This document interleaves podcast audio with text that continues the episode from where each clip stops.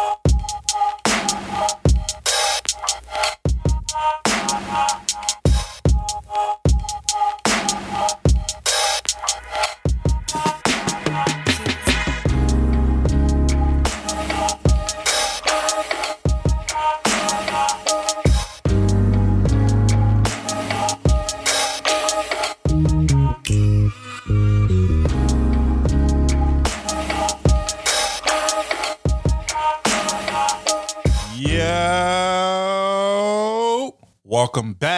To another episode of This Might Not Go Well with your boy B Breezy, aka Poppy Size Zone.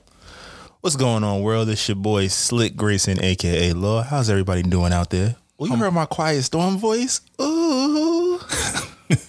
I hope everybody's having a good week this week. You feel me? You know, Thanksgiving was last week. Everybody was going crazy. Now, you know, we came here to pod this week.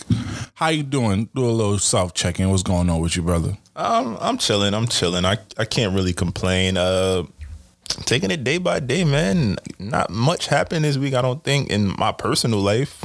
I drank, I worked. I drank and I worked. Alcoholic. Your mama.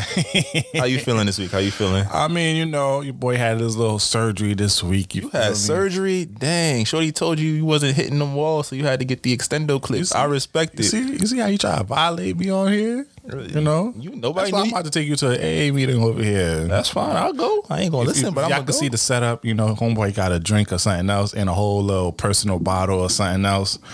My boy got a problem, but you know we're gonna save that for a lot of episodes. We're gonna have that intervention episode in the future. Whatever, bro. they took you from two to three. How you how you feeling? Tell everybody about your surgery. Don't do that. Anywho, my surgery went well. You know, had a little keloid surgery. Feel feeling normal now. You feel me? Don't have that stuff weighing on me like that before. So I'm feeling good though. But a lot of stuff happened this week, man. Where should we start? Well, first off, your surgery, man. Let's talk about it, cause I don't know. I was scared, bro. You had that keloid for a while.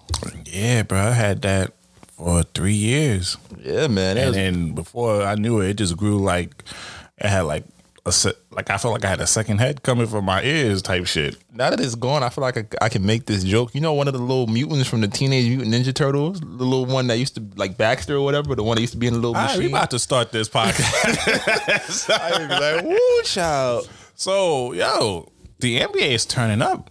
This is the month, man. It's about to start December twenty second. A lot of moves was made. Yeah, man. I think uh NBA coming back is it, it's a perfect time an imperfect time at the same time. I think it's great because, you know, like right now everybody's home, everybody kind of needs something where they could, you know, just interact, they have some some fun stuff to talk about, like fantasy basketball leagues are starting up, you know, consistent consistent things to watch on TV, consistent sports with a, a league that kind of knows what they're doing. No no shade to the NFL. Actually, a lot of oh, shade Yeah, to a the lot of NFL. shade, a lot of shade. So yeah, man, I'm excited.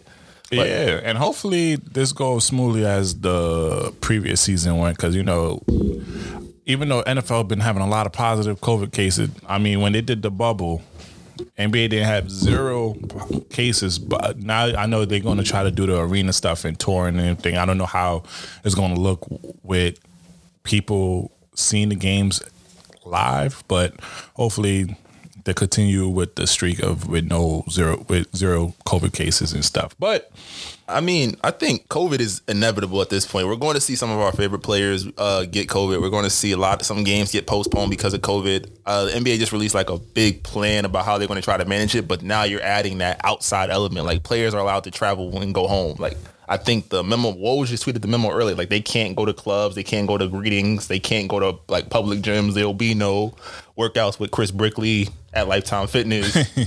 no, no, no workouts with the shooting coaches on, on Instagram. Like it's totally private workout. Like they their families are getting tested twice a week. So there's a lot going into trying to ensure that they minimize the COVID thing. But I think just off of their like initial testing bef- as training camps open, I think like 50 out of 500 people tested positive for COVID in the NBA already. oh sheesh. Mike Conley from the Utah Jazz already is uh, locked in. He's uh, in quarantine and he had contact tracing. So it's going to be wild. It's going to be some nights you expect to see your favorite players and they're not there because And yeah, and, uh, already players are already talking about load managing for at least the first month or two because you know it's only seventy two game season this year, and especially for people who were in the playoffs like the Lakers, you only get like a month or two off. So I know a lot of players is going to take the first month or two off. But now with this COVID stuff, it's going to look like and they and it's potential back to back for a lot of these teams.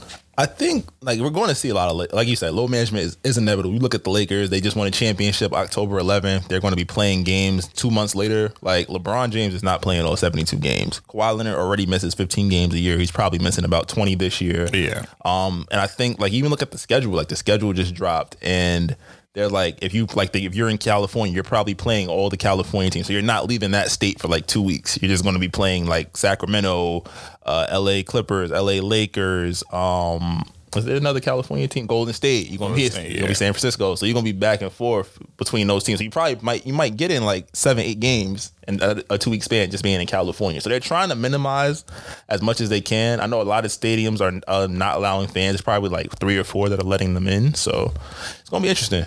Yeah, and then you know, speaking of some some season moving, you know, you see my boy AD five years extension with the Lakers, and my boy LeBron with the two years, eighty five mil. 85 mil on top of his. He had one year this year. He took away his player option, so now he's locked in for three. He's till age 38.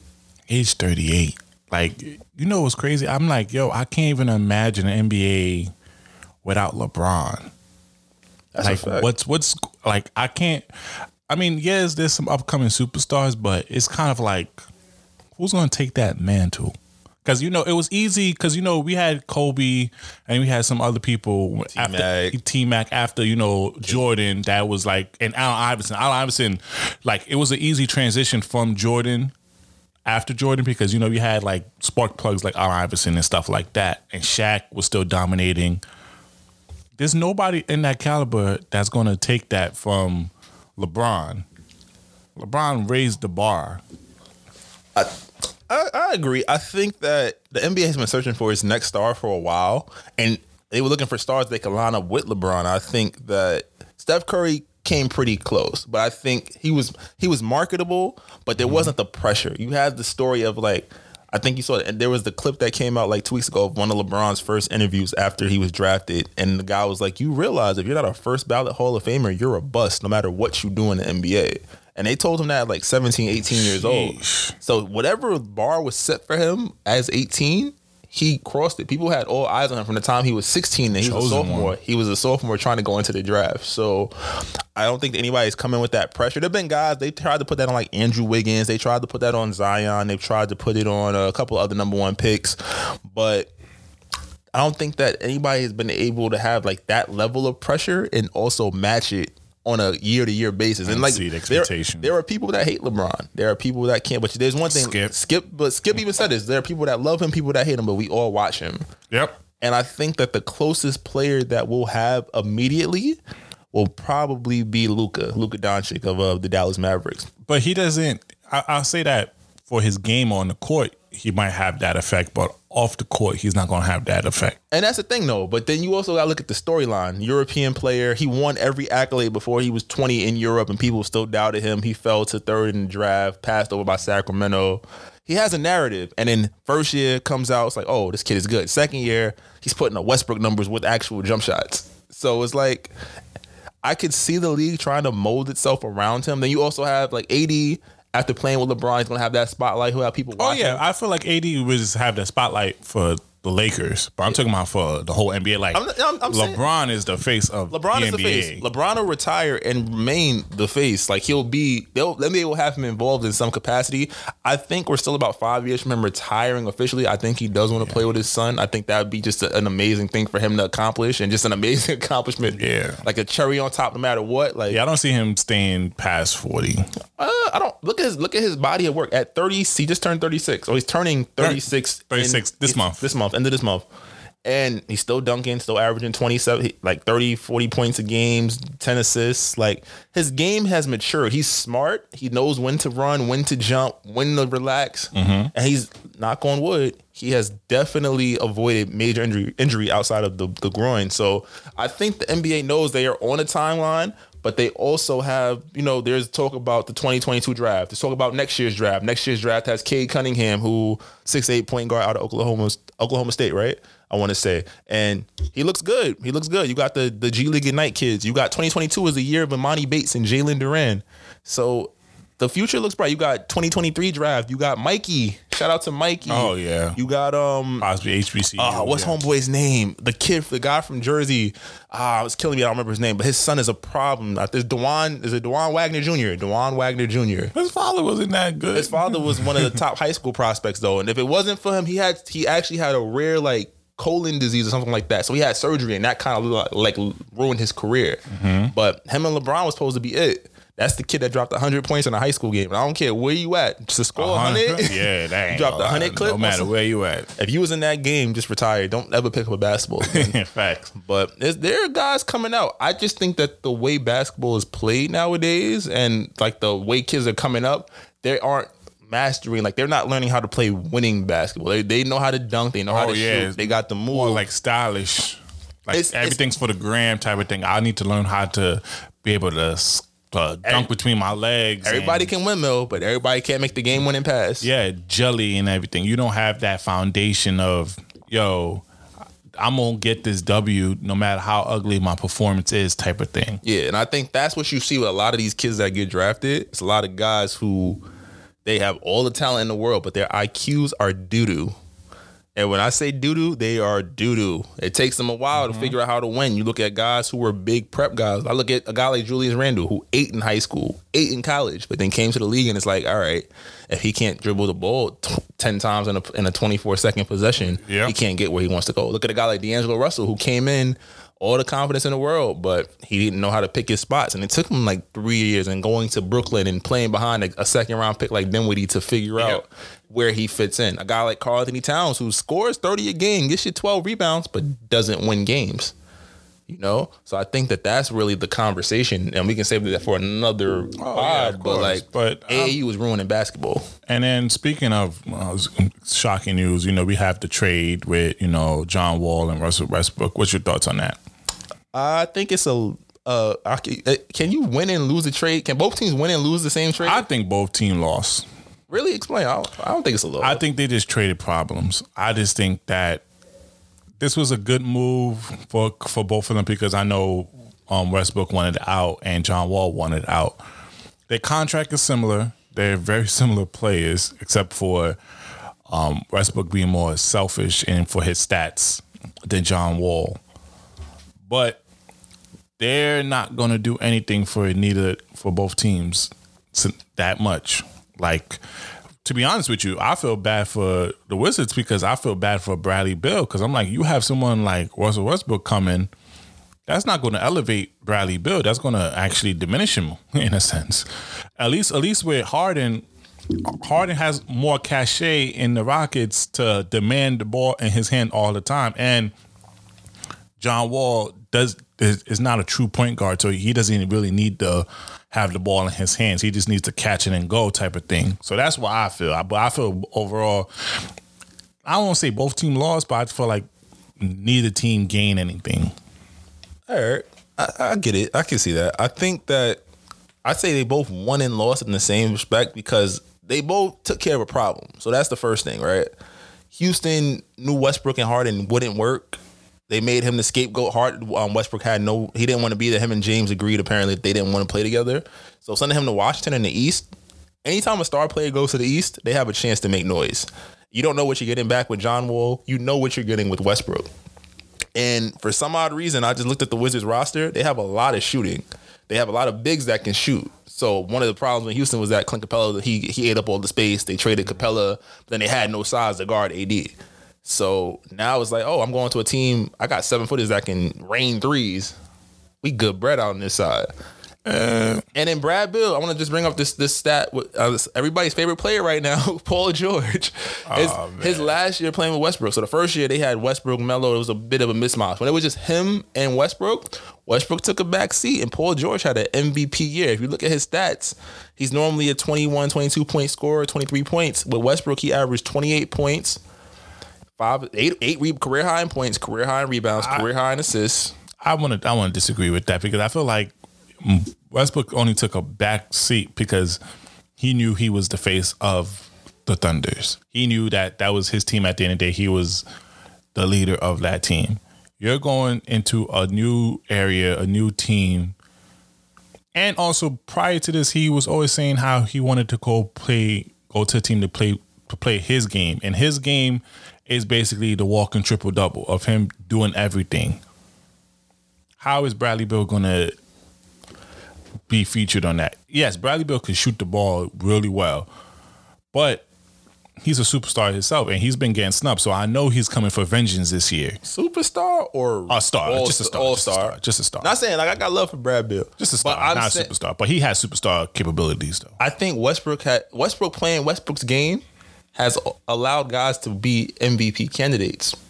Kevin Durant won MVP with Westbrook. But the that's Kevin Durant though. Paul George was third in MVP with Paul Russell George is Westbrook. not bad. Play you gotta you gotta tell me a player like Steve Steve Adams or or, or at least Steve- Westbrook at got least Steven um, Adams. Schroeder. What was Schroeder's numbers like? That's the person that if you want to tell me Schroeder he was raised averaging it. 17 points a game with Westbrook was there. Or 16 points a game. No, He was. He was. You sure? Well, Check the stat. Schroeder would done it with Westbrook. And the thing about it is Schroeder was playing behind a Westbrook style isn't for everybody. But I'm not going to sit here and call him team cancer like a lot of teams are doing. I think a guy like Bradley Beal who was overexposed last year, yes, he averaged 31 and 7. But you tell me a guy like that who I look at him in the same way I look at Devin Booker. Like you give me nothing, I'm gonna go get buckets. You give me something, I'm gonna get buckets, I, and I don't have to worry about bringing the ball up. I don't have to worry about initiating the offense and getting other people's shots. I can just you know make the right play and not have to overthink it. I think Bradley Beal can can order can can literally have the same stats as last year on better efficiency, even though he shot what forty percent from three, and his it'll be easier. I, I think defense you had you can't you can't single one of them out. It's like yo, I want Westbrook to shoot, but guess what? You got to let there's four other guys out there that's shooting thirty five, no thirty seven to forty percent, and then it's like yo, what do I do? And I got a killer right here. I got Brad Beal right here, so it's like yo, I load up on Brad Beal. I want Westbrook to beat me. Westbrook is probably blowing past ninety percent of the Eastern Conference guards. Who's guarding him? Kyrie. Uh, I don't know. Who's Westbrook guard- is not who- as fast like he needs to be though. But Westbrook is going. He's going to give you that work. He's going to put you in transition. But they not they they don't even have a chance to make it to the playoffs. uh, again, Oh, okay. Wait, hold on. Let me We go. get, let me go. Let me go. No, we wait, gonna get there before. We, I don't want to disrespect John Wall going to Houston before we do that, right? John Wall going to Houston. All right, he's right now. He's looked at as damaged goods. If you've seen him his his um summer runs and his offseason workouts, he's looked good. Better be careful. You talking to the big blood over there. That's Come big. Yo, that's big. Yo, that's big Sue. You saw my boy in New York putting them gang signs up. You I'm a fan of John Wall. I'm just saying that for James Harden, it's like, hey, we tried it with Chris Paul, who's more of a half court guy. I don't, you know, in half court, that's when you give me the ball and you move out the way. We tried it with Russ, where it's the, you know, get up and go. But, you know, Russ can't really shoot. John Wall, when he's locked in, and especially having this two years to work on his jump shot, he's going to have that in between game. He's to, he's played with a dynamic shooting guard. Oh yeah, no, I, I, have think- faith. I have faith in. I have faith. In As John long Wall. as his body holds up, you could say. And now the fact they don't not just John Wall, they got Christian Wood, who I think is going to be a sleeper pick for most improved player because he's a seven footer who can shoot the jump shot, rebound, and block shots. So if they want to still play kind of small, they could slide PJ Tucker to the three over the four and then start him, or they can move PJ Tucker to the three, move him to the four, and start DeMarcus Cousins. So the Houston's going to have a different look, but they're going to have a look where it's like they might not win 55 games in the regular season, but they're built for the playoffs. Um, I, I think they're going to be built for the playoffs, but they're going to get knocked out either first or second round. I, I don't even see them reaching the conference final. But I feel like if they're able to keep the team together for a year or two, I, I think they'll make noise because I'm picking Demarcus Cousins to have an impact this year. I don't know if he's going to win an award or anything like that, but I think he's going to do really well this year, and I think people's going to be surprised that they gave up on him that's just my verdict on it because you know I like Demarcus Cousins. I just think he could have been really uh, one of the top ten players in the league if it wasn't because of injuries. But and it's also nice that they have the Kentucky thing going back with John Wall and and, and Demarcus Cousins. So I. I have a little faith in Houston, but let's talk about the let's talk about the Eastern Conference because I'm not even sure the Wizards are even going to make the playoffs. Because look, hold on, before you even do this, remember it's a playing tournament now. So all you have to do is be a ten, be one through ten. if you are one through six, you're locked in. Seven, eight, nine, ten have to go into a playoff tournament to get in to get seven and eight. So you're telling me that there are what nine other teams that are better than the Wizards? Yes. All right, let's do. Let's do I work. remember I'm just going to do the Eastern Conference alone. Okay, that's what I'm Milwaukee, Mo- Milwaukee locked in. Mm-hmm. Toronto locked in. Boston locked in. Miami locked in. Philadelphia locked in. Or who else? Um, You said Boston's locked in. They lost Gordon Hayward and Kemba Walker's not playing until February.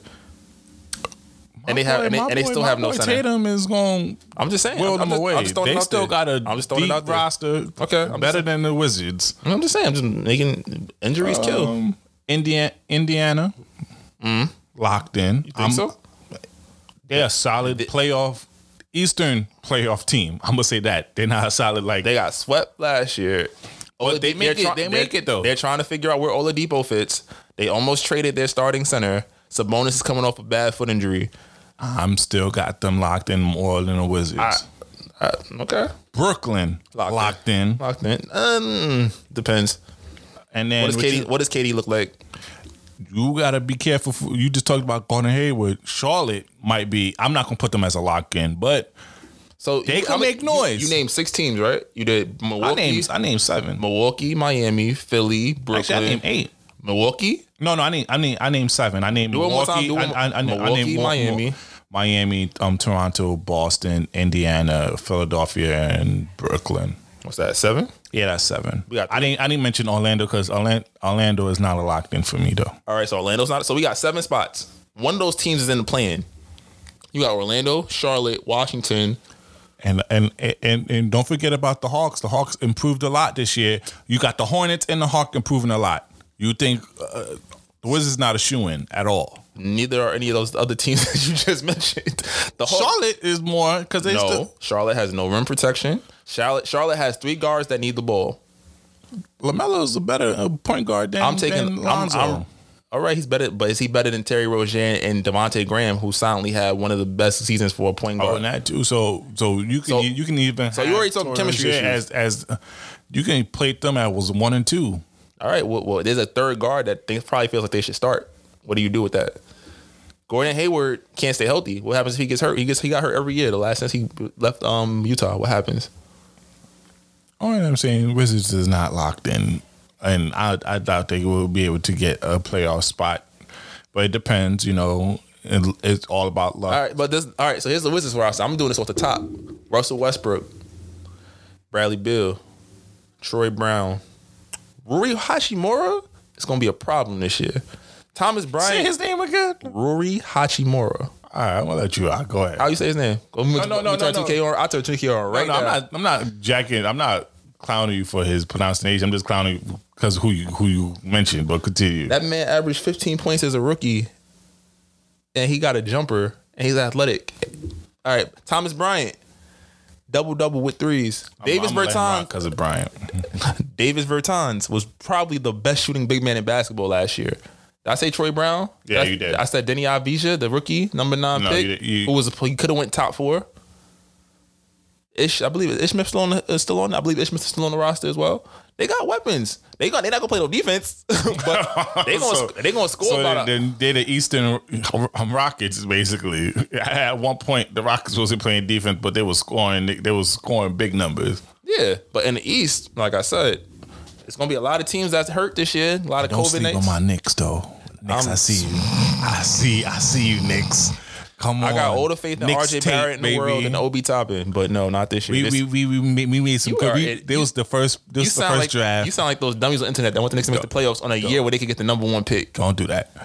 Stop. Yo, this was the first time in in the draft history, like Knicks actually did a did a solid job. The Knicks have had solid drafts. They just reach. They they they they go. They do the smart thing, and it looks dumb. In the let's be real, the Michael Porter Jr. draft. There was talks he was going to fall out the first round because of his back. They didn't think he was going to be able to play because he had a bad back, and it took him two years. yamming on niggas Could- in the bubble. Do you think the Knicks could have waited two years for a, a player at that point, especially after trading Porzingis? Could they have waited two years for a player? Oh, no, Exactly. So it's like you But had they to take make- they who make bad shoulda took- gamble. who should they should have took that year? SGA, but he only worked out for one team. So it's like you can say the Knicks make bad choices, but at the now the the the, the Frank pick in hindsight was bad because they fired Phil Jackson three days later. But at worst, at least Frank is a guy. He has an NBA skill. He's going to guard the point guard Hey, position. I, I, I, I would I would agree because you know a lot of picks that the Knicks got were um, not bad. They had what I don't know if Channing Frye, Channing Frye, we picked Channing Frye, right? Channing Frye. We we've had that was decent. Um, David Lee, that was decent. Um, Nate Robinson, nighty night Nate. yeah, that was that was a solid pick. We had some solid pick that they did that was all right though. You know, I'm so not. I- I'm just them that. saying, and this is not the year for the Knicks to make the play. Knicks did the smartest thing they could do. You know why? I know, but I'm just a Knicks fan, so I'm gonna I'm try Knicks to pop. I'm, gonna- I'm, gonna- I'm Hey, you know what them I'm up tired anytime of? I can. I'm tired of the Knicks trying to do the right, trying to do the right thing and doing it the wrong way. Lose games, lose games because look, develop young players. Don't sign no no veterans, no overpriced veterans. Don't make no dumb trade. You know why?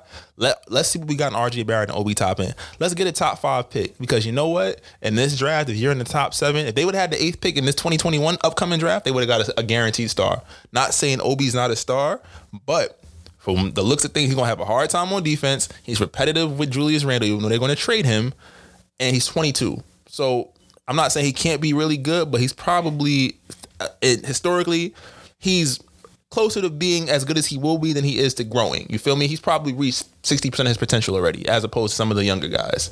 This year, Knicks, let's lose. Let's go get let's get Cade Cunningham. Yo, we're gonna tank for Cade. It's a for Cade, it's a size. We're gonna get Cade, y'all. That's how we're gonna move. All right. But Eastern Conference, I'm not counting the Wizards out of getting into the playoffs. And Westbrook is a is a probably better than at least three of the teams that are going to go. He has he's the best player. A, a majority of teams that's going to be in the Eastern Conference playing tournament. Hundred percent. Hundred All percent. right. I'm, I'm, I'll give. I'll give. Now the West, the West is a bloodbath. Let's be real. Lakers, Hold on. Clippers, I don't think it's that Nuggets, Much of Utah, Portland got really good this offseason. Dallas. a, but that's a shoe. That's all the people that we knew that was a shoe in though. Hold on, hold on, hold on. I gotta pull up more more factuals. Only team I know that's not going to the playoffs in the West for Oh, sure. Golden State coming back. Golden State, I'll give you that. Golden State. Phoenix. Phoenix? I would. Phoenix got a big three. They do, but They got I- a big three, and I- they got two, and everybody else on their team plays I, defense. I want. I want to say next season will be their season. They can't make the playoffs this year. Chris, I, Chris I, Paul not getting into the playoffs. Chris Paul not getting into a six seed. I, I have to Hold see. on, I have, and to, I have to see how they play together. And then wait, that's I that's have to see eighteen. I have That's to see. eighteen. I have to see. You telling me Minnesota can't be a non seed, can't get to the playoff tournament? Minnesota got a they got bombs. They don't play on defense, but they got bombs. Um, to be honest with you, Sacramento can't make it to the play in. Sacramento. De'Aaron Fox, Buddy Hield, they got they got an anchor in the middle. Marvin Bagley gonna be healthy this year. Really, I'm dead at- Sacramento. They won 37 games when everybody was healthy. They missed the playoffs by one game two years ago. Then everybody died last year. or But wanted they to was, trade they was thirty-one and forty-one this year. last year, but everybody was hurt. Memphis, You New Orleans. Hold on, look, look. I said that's 11. New Orleans, that's 12 teams. New Orleans does not. That's 12. Te- New New Orleans does not what? You still forget about the good old San, San Antonio. San Antonio. All right, so that's thir- that's 13 teams for for eight Nah, spots. nah. for 10 playoff spots. I, I'm, not not, a- I'm not jacking Phoenix. All the Lake- I'm not jacking San, Sacramento. I'm not jacking Minnesota, and I'm not jacking Minnesota. I mean, I'm not jacking New Orleans. I'm only going to advocate for um, the Spurs and the Golden State to fight. For You're it. not going to jack New Orleans or Minnesota, but you're going to jack San Antonio. Who's going probably? Who's probably the first season that they didn't go to the playoff? You think Pop is not going to try to They had- that? They made no additions. They didn't get anybody. They got the same guys. So the same team that didn't go to the playoffs is coming right back. But that's And every other team got better. ah. But I, I I will replace them with Golden State. I know Golden State is going if they stay healthy. Let's Golden State stay healthy. Draymond fell off. I'll go hot. No, he didn't fall off. He just knew By that him- last season was By- just a bad season. You can't score 10 points by yourself. You an all star. You a Hall of Famer. You can't score 10 points by yourself. he come on now. You got you got to give him a little bit He got of slack. six, six, and five. he knew Steph wasn't coming back. He didn't want to play that season. He didn't want to play. He just, they gave him a $100 million. You mean to tell me you can't come out here and just show that you can score? Give me 12. Give me 12. He got his contract. Why he playing so hard if if his star player is not there? Because he's, playing? you know what it is when you the player with the mouth that when y'all win you want to talk and when y'all lose you want to you know you want to go call cry, cry and call Kevin Durant to come yo come help us man Brian Facts. kicking our and ass call man him a bitch after. yeah it's like I'm just saying you when it's when you by yourself you need to show and prove I'm not saying like he ain't deserves money he, he the Golden State wins none of those titles without him But yo, big dogs, you gotta be a big dog all the time. I don't know. That's a fact. No, I agree on that perspective. But said- I, I would say for that season, I I, I don't even mind him not even playing because it's like, yo, you knew that y'all was being y'all was being trash. You know, two of your stars was out. You had a new person with Wiggins. If You know, you're you not mean to tell me that. if he don't wild out, he don't get more than just a hundred million? If he don't go out, if he go out there and score 17, 9, and seven, But, but I know with with Draymond, I know he thinks that he can get money out. Look at what he was doing um, when he was coming on TNT and stuff like that. He knows he gonna get the bag sooner or later in his career. He he he he has the um, what you call it, the voice and the stuff to do stuff after his NBA career. So he I don't be a think commentator, but that's that's seven, eight, nine years down the road. I'm talking about right now. you think after his contract they're gonna try to give him a hundred million. I'm saying that a hundred million dollars is not a lot for at arguably at that time he was a what third best player, second best player. They just gave both the other two boys max. But you he he knows he knows himself that what you gonna call it, he's never gonna be above Clay or Steph. He's not, but we talking about financials. We talking about a team that just opened a new arena in one of the most affluent cities in America. They just opened a billion dollar arena. Who else is getting the money? You just got. I, I doubt he thinks he was gonna get that money, and I doubt that the Warriors was gonna give him any of that money after this contract was finished. So, and I, and I would have tried free agency. Because because look at look at when he before he signed that contract, what you Regardless, gonna call it? got he wasn't he wasn't um what you gonna call it? He was even thinking about leaving the team before before they gave him that contract because he wasn't gonna get his money. All I know is they missing Clay. They're missing a key card. Oh yeah, get I- well, Clay. Yeah, for well. real. 100%. Wishing him well wishes. Steph don't stay healthy. My man's, I'm, you know who I'm banking on this year? Who's going to be the, the the litmus test for how good they do? Andrew Wiggins. Oh yeah, but uh, I was- Wiggins. I'm I'm I'm I've always been so and so on him because it's like He don't play hard. yeah, it's like But you not- have you have it you have it to be at least a star, but you don't want to. Now, but here's the thing, though. Let's think about this. He's playing in Minnesota, who you did. we- I'm gonna get to that in a second too. He's playing in Minnesota, where there weren't many expectations on a team. There was no veterans to hold the player accountable, mm-hmm. and that as a 19 year old who can that boy can touch the top of the backboard. He has not averaged less than 20 points a game, and that's something. And the NBA against Oh yeah, that's that's good. he even as a third option with Jimmy Butler and Karl Towns, when they had a veteran, they were they went to the playoffs. Like he's still putting up twenty. Now you put him in a system where he's gonna be held like that's where a guy like Draymond's gonna show his value. That's why I say he should have got more coins because now you got him, Kelly Oubre, James Wiseman, Eric Paschall, uh, the shooting guard Damion Lee. You got all these guys who Draymond you get on their ass in practice.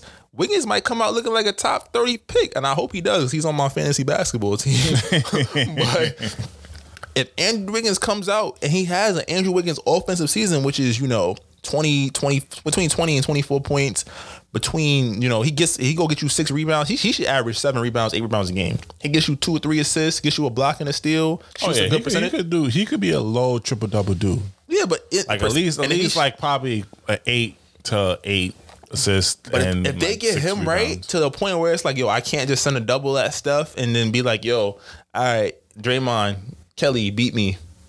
If he's in the point where it's like, yo, I gotta, I gotta really guard that. And Kelly Oubre has those numbers from last year. Golden State's scary, but it's iffy. And in health, And Draymond and Steph haven't been staying healthy in the regular season. They had the KD and Clay to fall back on now.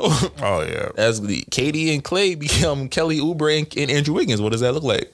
And that's you, what I think. in Minnesota, I'm not going front. Karl Towns is out. He going coming off of uh. Uh, Oh he, yeah, he had a, pray- prayers to his family Yeah, too, because I lost a lot of people. yeah, a lot of people to. But So hopefully boy- everybody stays safe. that boy is a bowler. D'Lo, him and D'Lo like each other. That's they they gonna make it work. And then you say, he's done. He doesn't provide me with confidence of winning. But then it's like you have weapons on that team, and I'm just saying like all you need to do is be a 10 seed to get into the playing tournament. Uh, We named literally all but three teams. We said OKC not making it. Who else? Um, um, Phoenix. Nah, you wildin'. Chris Paul, Devin Booker, and Aunt DeAndre Ayton with Mikal Bridges, Jae Crowder. You are bu- bu- bu- bugging, and not making it. man. You're wildin'. I think the Lakers are the best team in the Ah, West. Memphis. Making it. You got Memphis making it? No, I know I have Memphis making it. You I said feel- New Orleans not gonna make it neither, bro. I don't know, man. Ah, I- I- let me see how Zion it's not just about Zion, or, or, or Ball sitting here doing. Even though Brandon Brandon, Ingram, Ingram? is fine, yeah, I like Brandon, but he he gonna still put up great numbers, but the the the people around him is not that great. And they got a coach that coaches defense. Stan Van Gundy. I know people don't like him as a person, but he how gets the teams most. he went through that he got fired from? He almost took the Heat to the championship. How many teams did he make something out of nothing with? The Heat. And how many teams he he, He gets ran to the ground? He runs runs. He, he he wears on you. But I'm saying for a team a team like this, these young guys need to learn how to win. He's going to build habits that's going to help them be successful. All right. And I said the Lakers is good, I but it's, no, I'm just saying, man.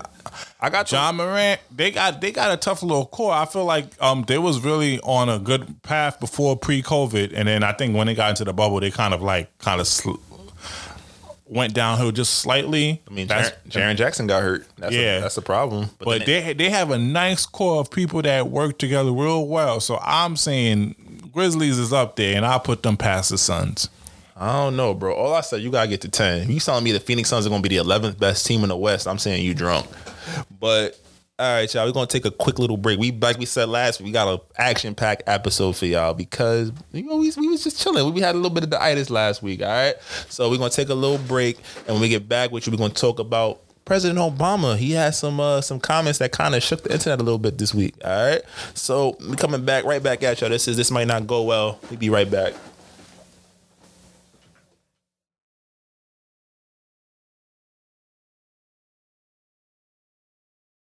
What's up? It's your boy Quentin, bringing you the motivation you need to get you on your fitness journey. Follow me at Quentin MPO on Instagram. That's Q N T N M P O. I'm here to teach everybody what I've learned that helped me along the way on my journey so that you guys can reach your goals and make those gains. There, you'll find everything you need to keep you inspired and get you working on becoming the best version of yourself that you can be. So go ahead and follow me at Quentin MPO. Peace. A special shout out to Slick and B Brezzy at This Might Not Go Well. Keep doing your thing, Kings. Yo, welcome back. You know, I'm always chewing on a little snack. You feel me? Don't mind me out here. You heard, you know, boy be hungry. But so recently, Obama was in the news for his comment and talking about um, defund the police and the negativity behind it. You care to expand on it more, Slick? Yeah, man. Um, well, I mean, we really wanted to go into this because we've had our conversations just about like you know Obama being a symbol for you know what's possible as a, a black man in America, but also the, I guess the disconnect between the the symbol and the the, the person, right? So recently, Obama made the comments about how we shouldn't use the term defund the police. And me and B was having a, a nice little conversation in pre-production just about like, you know, that saying and you know probably trying to dig, trying to break down what Mr. Obama meant. But I was just thinking like initially like the title I'm going to give it give it to you like straight like how we wrote it down on the on the, the little warm up dot. We talking like yo Obama like is like his anti defund the police being a war criminal type. And B hit me he's like yo that's a little deep. But and I think what we really wanted to get at was that like yo 100% Obama as a symbol again was beautiful. But when you think about his impact on actual policy and on the world and the way that black people are perceived and are able to function legislatively, it was more of the same of what we've seen in this country for the past two, three hundred years. Oh yeah, I mean, I totally agree with that standpoint. And I always said, even in this podcast, I always said that um, Obama was not the greatest president. I would say he he was great in certain aspect in his charisma and his speeches, but in terms of everything else, he wasn't great. And and also, I will also like to remind people that I also said that we felt him too, as as as as people voting for him because he didn't have that much support while he was in office during during his during both terms hundred percent. that he wouldn't be able to do that. But and also I want to talk about more of the war crime thing. I think people have the failed notions of president that you're as a president, especially now, and given given the U.S. history of going to other countries and fucking shit up, you're always going to have blood. Whoever takes the mantle. So now Biden. He's gonna have blood on his hand, even though he did have blood on his hands, even as a senator and everything before From the Obama administration. and from the Obama administration. But he's going to have blood on his hands. We we uh, us Americans have done fucked up shit all around the whole world. we have break down governments, put up governments in other places. We have killed radicals in every place. So as far as war crimes, I don't really judge him too much on that because if you're familiar with U.S. history, you realize that almost all presidents have blood on their hands in the sense of of doing their stuff in the name of democracy. Fair enough, but I argue that Obama is held on a different pedestal compared to other modern presidents. Or you just think about like Clinton. Be it matter how be, Clinton was always that the running joke was he was the first black president. But then you think about his uh his criminal his his, his policies that he enforced on, on criminal intent, marijuana. Uh, you know he he was a supporter Predator. of super predators and you know stop and frisk and everything, right? So that's always an asterisk next to him. Like black people will say, "Yo, he's the first black president." He realized, "Yo, he fucked us up." Can, can we can we give Obama a little break of he was the first social media president? I think that's even that's even worse though. Yeah, that's and that's why he that's why um he will get this negative flack because he was first social media president. If you telling me if you had social media with Nixon or even Reagan, Nixon, dumbass, got recorded trying to. it, it, it was not. Imagine if social. If, imagine if Twitter was back then, But there was Watergate Twitter. And all that. It was called the news. People actually watched and listened to the yeah, news. Yeah, but but I mean, it would have been worse with with social media now, and I think I, think now with social media, with especially with the Obama, because we even look at with the Trump administration of everything that was going on with social media and everything, I think that's probably what aid into the negative view of Obama as well. I Because mean, a lot of these president dealings are not made public unless it was like blown up like a scandal or something like that. I won't even say like. uh, Like a lot of the the negativity I see coming from doesn't necessarily come from. I think because Trump's shit was just baseless. It was just oh he's not American. he's not you know he's not from here. But when you really think about the the impact of what Obama was doing, how he was talking about like, yo, he went on after Michael Brown was killed, he went on and gave a, a speech and went on the body cam, but there was no other legislative change, right? And we even this week, defund the police. We talked about. I think we're gonna get into this in a second, but defund the police. For those of you who are not sure, is not saying that we should not have police. It's saying that we there is so much money funneled into the police officer's budget or the police department's budget, but we're still dealing with the same thing. Still dealing with unfair treatment. Still dealing with you know biased and racist cops, lack of training and preparation. It's easier to become a cop than it is to get a job at McDonald's. Let's be hundred percent about that. All you gotta do is graduate high school and apply and pass a little psych exam. That's a fact. So there was no push to make life even. There was no push for equity, not equality. Not everybody being treated the same. Everybody kind of getting what they need to be elevated. So if I'm gonna see Obama next to Black Jesus at my grandmother's house, I just wanted to be like, yo, I'm like, what did he really do for us besides make us feel good? Because when you really look at the policies, there wasn't that, but that goes into us us failing him as well. What type of support did he have during But his what did, he, term? what did he put? So name one thing that Obama brought to the table that we didn't that we didn't try to help. Obamacare, we got that. that was not the original Obamacare that he wanted. That was after he, so much revision that he just wanted something for his legacy of his of his presidency that he just was like, okay, I'm gonna take it and pass it along. What is how does that help me when a, a, a police officer pulls a gun on me or some a white man tries to shoot me in my neighborhood? You think it, him putting healthcare in was as hard as it was that he had to accept? it? Imagine to end racism in his in his terms. You think he would be able to do that with the lack of support he had in the Congress in the uh, in the House? to my knowledge, he didn't try hard enough. I didn't see nothing. I didn't. I didn't. He was on Twitter. He was on TV every damn day. I, And he was condemning people during that time. but a, But a- he doesn't have you. We, that's why we have checks and balances. He does not have the power just to be like, okay, boom, we're going to stop this from. he can't make an executive order where you can't deny him, where you can't go against it. Or he And gave- it could always get he. It could always get overturned. Yeah, but at least if you make the attempt and people see you making the attempt, maybe people do go out and go to those midterm elections and go vote for the, in those primaries for those senators. I'm just saying that And then let's not even not even go politically.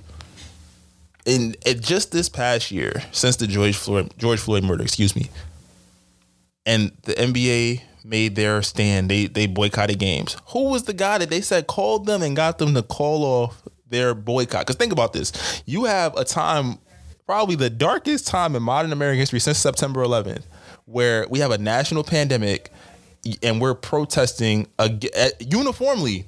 Literally, like there are large millions of people are protesting the tr- their, the treatment of citizens and primarily African American citizens by the police. And, and I'll even throw minority in there, but that minority African American thing comes at a price. We'll talk about that Yeah. later, right? But the NBA, which is probably we all say football is America's sport, but let's keep it a buck. Basketball is the social media era sport. Agree. Let's be honest. Football is cool because it's a bunch of, of owners letting a bunch of black and white people hit and each it's other. been more ingrained. Yeah, and, it's, and let's be real, the sport has been watered down for years. You can't touch the quarterback, but that's neither here nor there, right? Basketball had everybody's attention because we had this. They had the sport running during the off season for every sport. All eyes were on basketball. Mm-hmm. Games were canceled. Teams said, "I'm not playing," and TV stations had no idea what to do because TNT and TBS lost ratings that whole day. And you mean to tell me that you the Obama was the one who called and said, "Yo, we shouldn't boycott right now. We shouldn't." Not okay. Let's not boycott. Let's get something. Oh, we'll let you guys vote at the stadiums. That's what we'll try to we'll try to communicate, right? You mean to tell me the most influential black man of the last what thirty years, forty I would years, say 30. 30, 40? Who was the last most influential? Who, was- who was the 20, last most influential outside of like Jay Z? I'm talking about influential for like in a political sphere. In the last 30, I would have to think back for 30. What we got? Jesse, Reverend Jesse Jackson.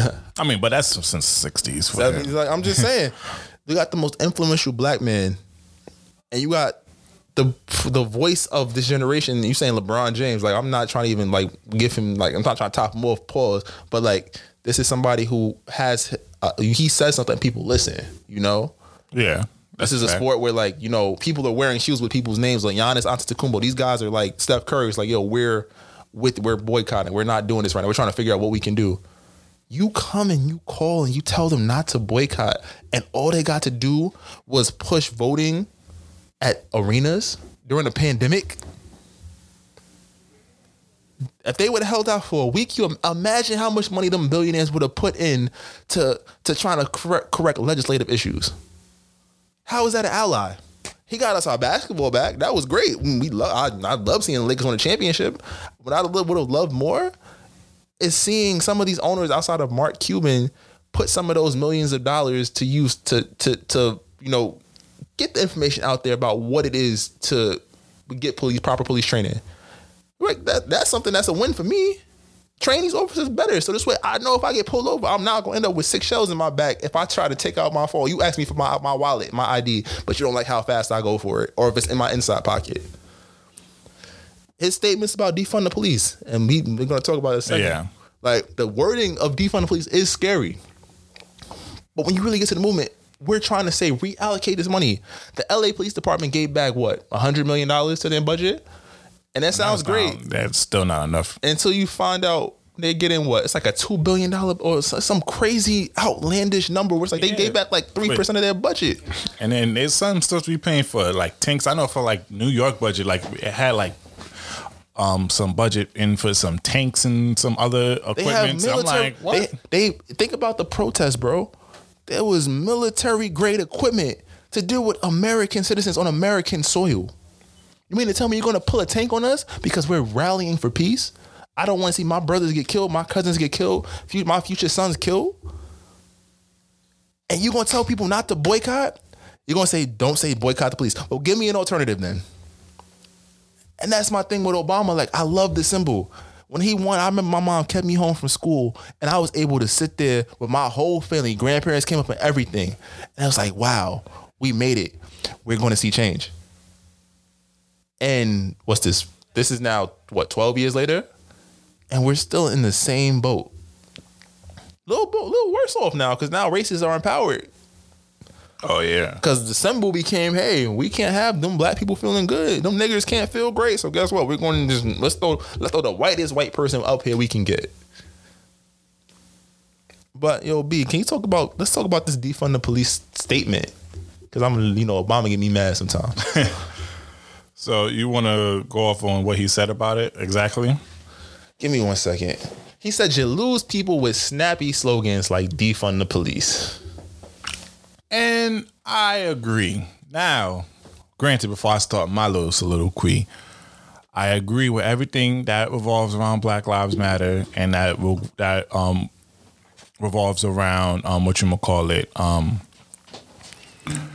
defund the police. I agree with everything that they have, but I would say he's sort of right with the with the snappy remark because I'm saying First of all, I still don't know who who created the term Black Lives Matter or who created these terms defund the police. But when you make these when you make these radical statements like that, you give ammunition to the other side to combat it and to lessen its what, what word I'm want to use lessen its feel because all throughout Black Lives Matter which was since 2015, 2016, in my knowledge.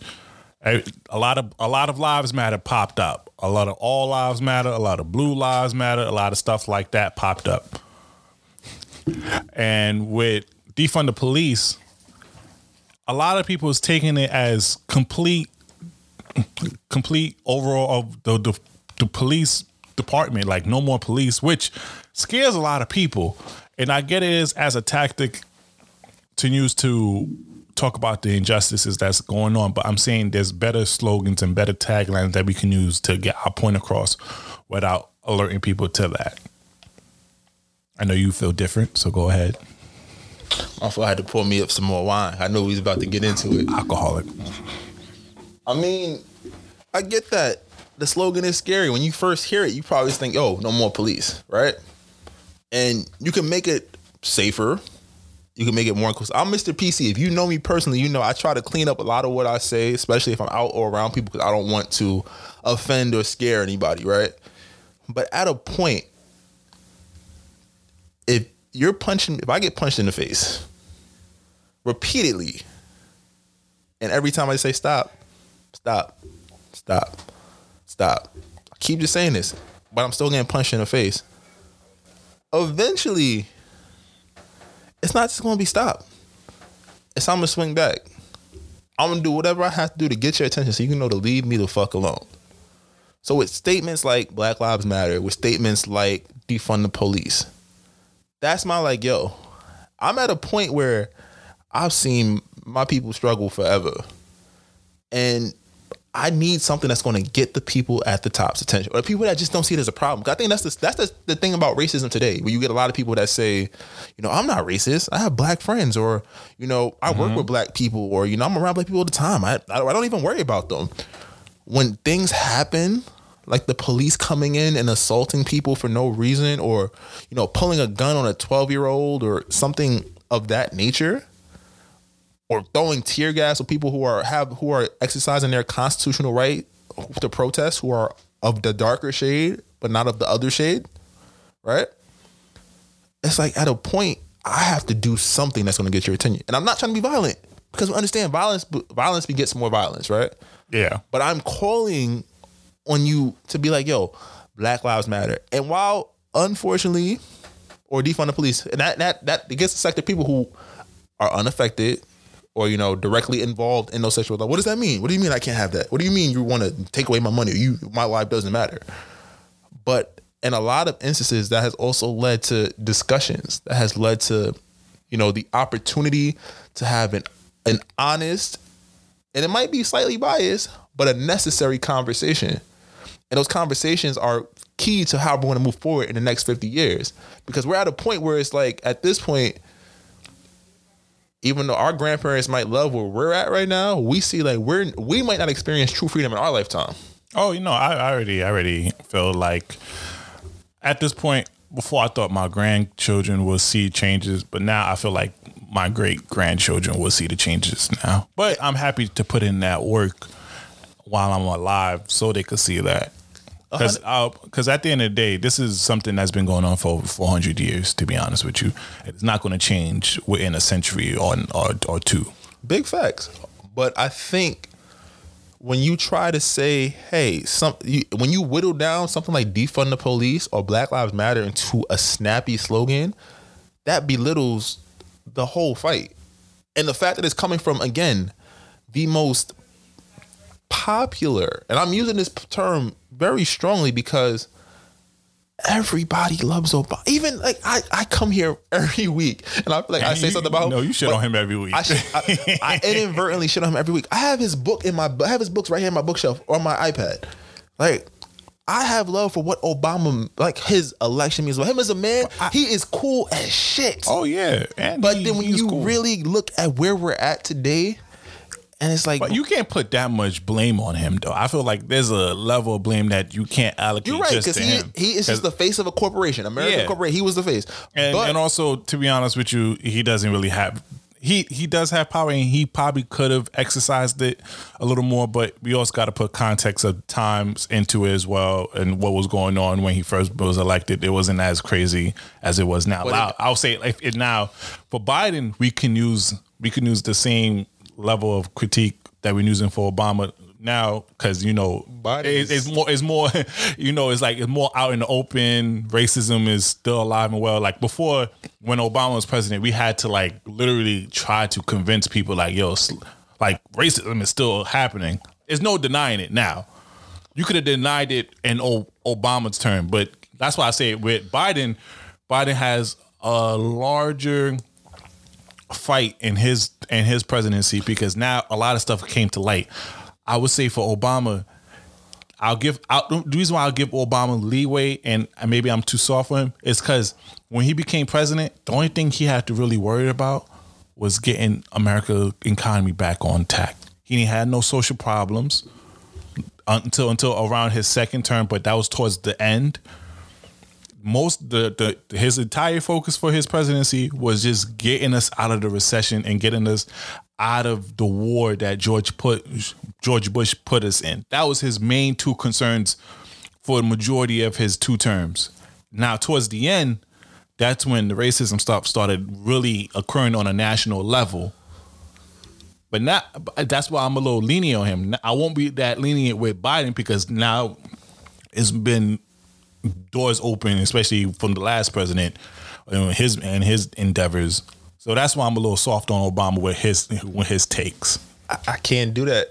I can't because I'm. Just, You got to understand 08. It was the whole recession. People and there was also people saying that how are you gonna have a nigger president? Yeah, and then but but it wasn't as they was it was covert it was convert racism. Oh. They They would say they would say gorilla and ape, but it wasn't like how Proud Boys talking about shooting niggas how with with Trump and everything. It wasn't as openly discussed. And you and you go back to 08, you talk to you talk about racism, they would tell you that shit ended in the 60s. Now you talk about racism, you can't say that. White people or other people can't say that now. So it, it like that's why I say is a it's, it's similar to like how people bring up celebrities old tweets and try to condemn them for that. You got to bring in the content of that time.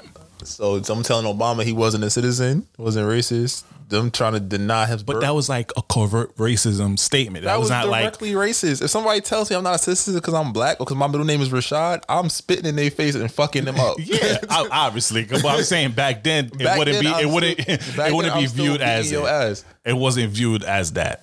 Now if you say that So let me- now, so let me ask you this: Do you think Obama, in this current in this current phase of, of the world that we live in right now, is he an ally to the social movements that we are trying to push? uh, no. throw out war criminal. Throw out. He's, so you say no? Why? I, I don't think he wants to be right now. I don't think he's he's striving to be an ally. I think, to be honest with you, I think he's really he's over politics. I think he's out of that stage, and he's right now is more for himself and his family. So all right. So him having a black wife and black daughters, right? Does that? And again, he's old politics. Even though he's politic, he was politicking his ass off to get Bernie elected, right? I mean, um, excuse me, uh, um, old old boy Uncle, what Uncle Uh, Joe Uncle. Uncle Biden, Uncle but, Joe but that's but that's but that's expected. But I'm just know? saying, like, like, his his self interest. I'm and people are inherently selfish, but I'm like his self interests are at a point where he's not he's not in power. He's not president. Literally, he He still got power he still has power. because you don't. and he's using his power to maintain the status quo as opposed to helping push forward a progressive movement. And I think that that is dangerous because I would say that was in, in, in place for Biden. He he's he's trying to not not step, he don't want to step on his toes. Yeah, and everything because he's supporting it and he knows how hard it is going to be for for Biden in this upcoming presidency. So I'm think obviously I'm not praising him for taking a fallback role, but I'm not going to condemn him for not taking a more of aggressive role. My like I'm, I'm I'm I'm just going to respect him for taking a neutral role. I know that he doesn't support is that. that is that neutral? If you say if you belittle a, a position where we're literally calling on government to say, hey, state governments especially, like yo, y'all give a lot of money to these police that's whooping our ass. Like we we our tax dollars pay for y'all. We pay these salaries. Did he he didn't disagree with the mo- what what the movement But stands when for. you- he disagrees with the with the wording, and I do too. But when you belittle, when you're in his position, when you belittle a slogan like that, or you take these move these things that have become social movements where people are behind it, and you just basically like shit on them, or you you whittle it down to just a snappy slogan. You're looking past what is what has gotten us to that But point. didn't he say that he he agreed with that the budget needs to be reevaluated? but that's not what people are going to see. They're going to see the snappy slogan. But that's but that's like almost anything in social media now. Anybody get any clickbait materials, and until you read like right now. I, right now, beforehand, I said that you should have done Obama. Now, if some blog took this and be like, "Yo, this up and coming podcast shits on Obama," not, I not- damn sure do. yeah, but no, but but then but then they won't realize that you have his book un- unless they listen to the episode. They won't realize that you have his book. Like you didn't, you took a day off during his term to witness it with your family. Like even though you hate his decisions, you still have some type of form. It's not like true hate type of thing. They won't understand that context, but they would just get the whole. You just you just shitting on him for his action, but that's anything in social media. So I can't really use that because he says snappy remark. but also he's again the most popular. I'm just the most popular person out of people we know, but he's the most popular person, Cap, but black person in the fucking world. he's not. I mean, he's he's known, he's notable, but I would say right now he kept the until the until the election, he really kept a low key vibe. 'Cause he was tired. That nigga- that nigga but his cool his every- wife, his wife was even was more popping than him after the presidency. I hope, now, I hope Michelle looked him in his face and was like, "Nigga, you wildin'." oh, you she told him he better not be in um Biden's um cabinet. She told him that real quick. I'm just saying. But I, that's why I'm saying I think I think you're I, I, for me I think you're putting him too much on a pedestal that he's not even on himself or, or the world. The world do view him with respect and view him as one of a, a, a black figure, but I think he did himself justice over the after his presidency from reducing himself in a spotlight and only coming in to save Biden. But I'm guarantee you, once Biden is in office and after his 90 days, Obama's disappearing again. I hope so. I go go live the life that you couldn't live for those eight years because at this point, like, like I'm just saying, you it, look about think about Malcolm X, right? Like at a point, you're going to be able to put yourself in a position where it's like, yo, what I'm saying is for the betterment of my people, and I think it's not to put him on a pedestal. I guess maybe it is put him on a pedestal. You expect the first black president or the first person to have historically. Like some schools don't teach Malcolm X, some schools only teach a little bit of Martin Luther King. You can't gloss over Obama in the history books. you can't. So even post his presidency, what did he stand for? If he stood for stability in a nation, do we really want at, at this point, is that still the safest thing? For you, me, and everybody else. And that's probably my biggest thing. I, it's it's kind of hard because I, I do work with politicians and You want they they want to make sure everybody feels heard. yeah, and seen. that's that's and that and that's the biggest thing. But then again, it's kind of like I don't know how to really articulate this part, but it's kind of like because we are on one side. It, it's a side, and we're on one side, and there's another side. There's and it's, and it's a lot of side. But then it is these people like the politicians, like Obama, who wants to see who see it from a whole different other angle and is in the just say- middle. you just say he's not a politician anymore. But he he he forever have the politician attached to him. He's been he's he's not like he's Donald Trump who just came into politics and became a president out of the way. He's been a senator. He's been had all he been in multiple offices for different positions. So I, he forever would be a politician in a sense of that nature, and he has that embedded in him to see it as everybody working out, not just going only strictly for one side. So it's kind of hard to even critique him in a sense of that because he's never been that person to only fall on one side. Like Trump, always been on one side type of person. So it's it's it's it's, it's kind of easy. But with him, he's always been seeing the world. He's tried to see it equally. Yes, But now equal- that that I mean, you can talk to him personally of his views, but politically, that's how he always been. So you can't fault him for continuing that stance. I don't fault him for his beliefs. I just fault him in the sense of like, yo, And you make me seem like the biggest Obama fan, and I'm not. I'm not. I, I've said it. I literally just said I'm saying, I'm saying, you're making me look like the I- biggest like- Obama fan, and I'm not. Let's be real. Out of every black leader we have ever had, there has been some sort of scandal. I- If Obama said, he would just shut up. He just wouldn't even say anything about. He would. He was like, "Yo, I support like a movement where where what's where we are reallocating funds." Would have just said that. He didn't have to call it snappy slogan. He didn't have to say none of that. He would have just went like that. People listen. So the same way you say like we could reword things, sometimes we could just shut the fuck up and just give a point and call it a day. And I think with the amount of power and respect that he has, that would have been so much easier. Because There- now there- you but get there is a there is a percentage of people that feels like these things are. Uh, well, they are just slogans. They're 100. percent They got people that think that It's it's it's, it's kind of hard because I, I understand where you're coming from completely, and I understand that, and it and and I think more so is, I think I would fault Obama for not knowing his He- um his his the his gravity- stature, his the stature. gravity of the moments. yeah, seem to be like so. over I, his I, head. I I will hundred percent agree with you that he probably doesn't understand his reach and his stature and what his word account for, and it's similar to like Kanye West of how That nigga.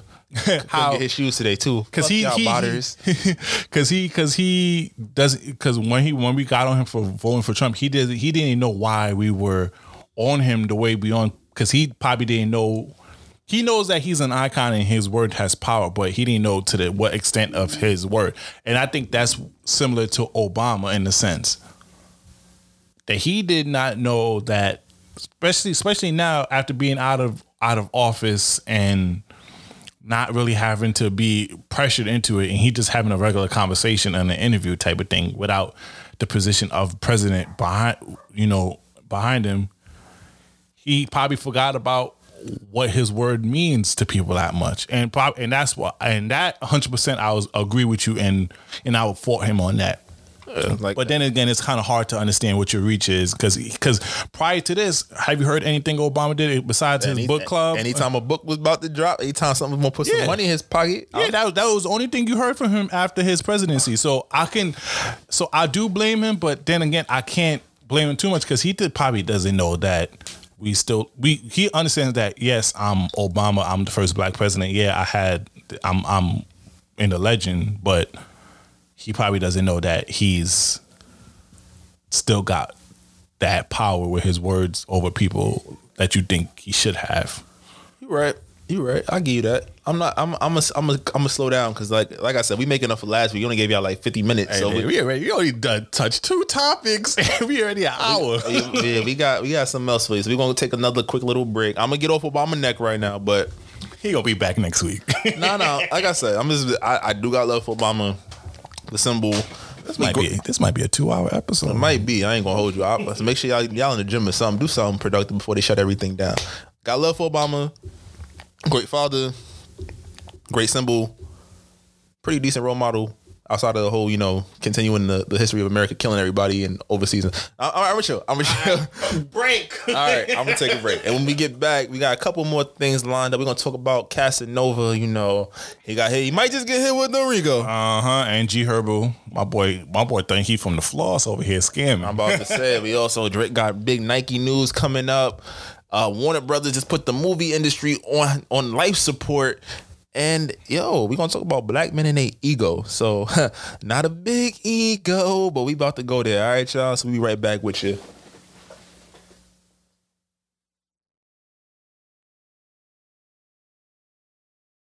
Boy Quentin don't get me started. This a function, not a party. I'm busting my move. Oh, oh, oh. Uh, nah, I didn't know you guys were here. Uh, my name's Brian Ellis. I'm the host of Get Your Own Opinion podcast. It's a podcast about the zeitgeist, about the culture. You know, I talk a little sports, talk a little tech, talk a little romance, talk about shows I'm watching. I talk about a lot of things that you might be interested in. I hope you are interested in. And if you want, you can come take a listen. I'm on Apple, Spotify, Google, Amazon podcasts. I didn't know about that one until they just hit me up uh, yesterday.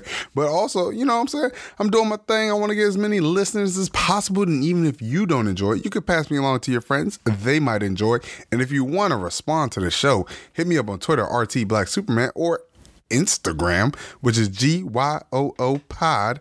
But if you really want to contribute, you listen to a couple episodes and like, I've started a Patreon where you can help pay for equipment around the studio. You know what I'm saying? You become a member, you get backstage things. I'm start giving out merch to my Patreon uh, subscribers. You know what I'm saying? So it's patreon.com slash GYO Pod. And I appreciate y'all listening. But it's time for you to get your own opinion. We back, you know. Once again, thank you for guys for joining us. You know, we we now we're reaching the second half of the show. You know, before before we start the next topic, you know, just please like and rate us on all major platforms: Spotify, Google Podcasts, Apple, SoundCloud, and we'll be on YouTube. So yeah. So my boy, you what you sipping on for the people? Let people know. I'm about to say, yo, this is a long podcast. I'm on my second cup. Normally I don't get here. By the time I get to the second cup, it's time for me to kick him out the crib. But um, I got me a little little Moscato and uh, Pinot Grigio mix real quick, little little white, and I got me a little splash of Bulleit on the top. I know it sounds like a crazy concoction. It is, but it, we we filming on a Saturday tonight, y'all. So I ain't gotta wake up for work tomorrow. It's lit. Yeah, so we gonna talk about Casanova. You want to go straight there? You want to no new music came out? We gonna go straight to Cas. Yeah, He bruh. might just get hit with the RICO. Oh man, and and and the sad part about it, they got his girlfriend's friend on cam snitching on him too, though. Damn, it be it be shorty friends that really get you in trouble. You ever been out in the club and you just chilling with your people? You might be mingling and then you see one of your homegirl friends just on the phone like this. Like, ooh, I know I'm in trouble when I go home. So apparently, he's been accused of conspiring and terrible acts of violence and RICO charges and just It's like racketeering, gun charges. There was, I think it stemmed from like the murder of like a 15 year old boy, right? yeah. It was like the the was the untouchable gorilla nation or something like that. All the apes out there, I know what that is, but you know, Yeah, we yeah, not talking about the alphas. Come on now. So I don't even know how to feel about this because I, I doubt I to be honest with you, and I doubt he he he's even doing anything like that because if you know if you watch his interview and you s- and you like hear him talk, he does not want to go to jail at all. He's been telling people I'm pussy, like, yo, don't try. I'm not about that or anything like that, even though he is. But he's trying to stay out of that because because he's been in jail a lot of times before he made it big as a rapper. And he does not want to go behind those walls again, especially now he finally got, after being on parole for so long, he finally got to travel out of the United States and he was able to do shows and take vacations. I doubt my guy is trying to commit crime and everything, but that's just crazy because how do these people even connect them? And I'm telling you, these hip hop police shit is real. Like they're investigating all your social media posts. They they you got a lot of people following your accounts. You got it's it's a crazy thing. you cannot be a millionaire and still be involved in street shit. It just doesn't work. Like you said, it's there's too much. Like if you if you if you're a street dude and you rapping about the street life that you live, let's look at Bobby and uh six nine as primary examples, right? They rap what they lived, but unfortunately that came back around to get them. And um Casanova actually made a point in a Breakfast Club interview last year when six nine was getting hit with his RICO charges. He was talking about this exact same situation. What happens when a rapper gets caught up? So I'm gonna think see if we can get this audio for you. Give me one second, y'all.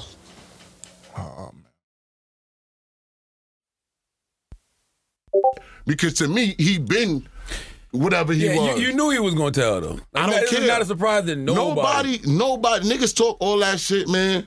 Niggas talk all that shit. I'm talking about all these rappers and all these fake gangsters, man. Niggas, you go to the feds for fucking Rico. and they offer you 20 years and you're a millionaire, you're telling. All right. You know what I'm saying? Can you still be a rapper after that? Yeah, that nigga gonna still be a rapper. They still play his music now. Mm-hmm. I don't want no problem with him now. Nigga, come home and troll me. I'm out the game again. I can't. I can't. He ain't coming home no time soon. Listen, man, he come home about two years.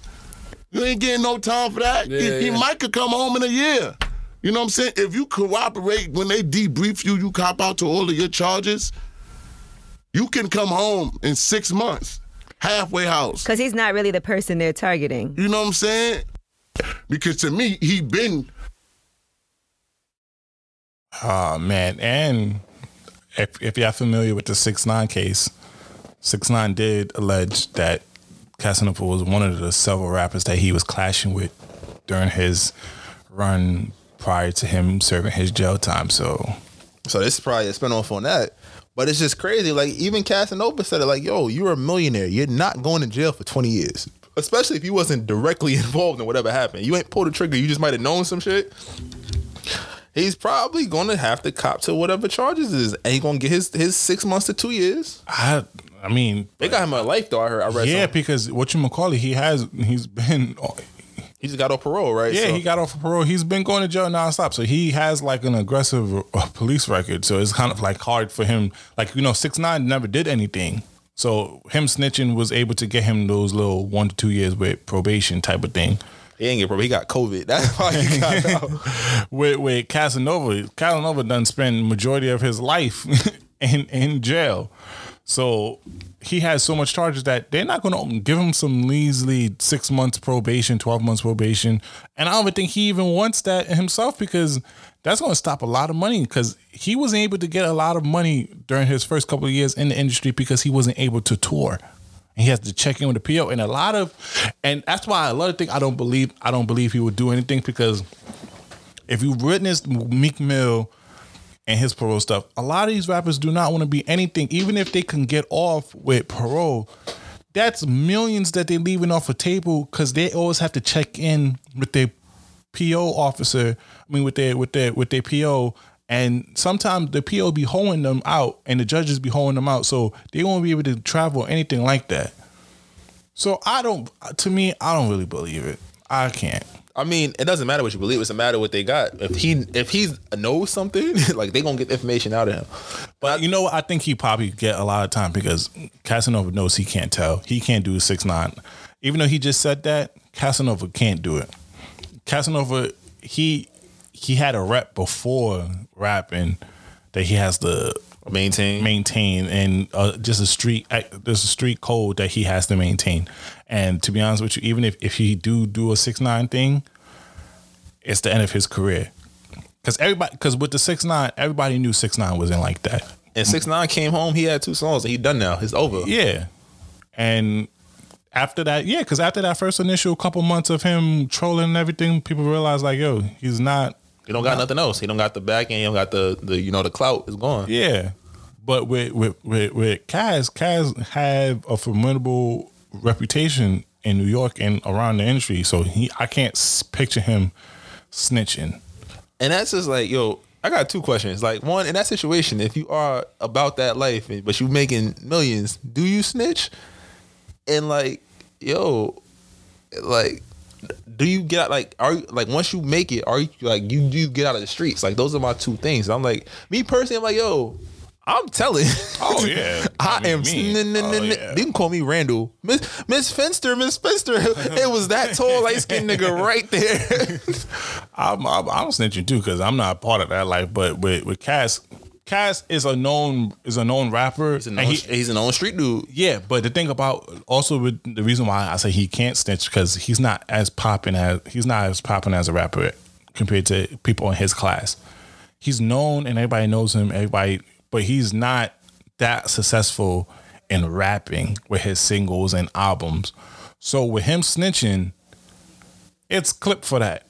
It's clip because at least six nine has a couple millions to fall back on because he he once again he trolled the shit out of everybody after he got out and try to and he finagled everybody to to get millions so he could sit on his butt.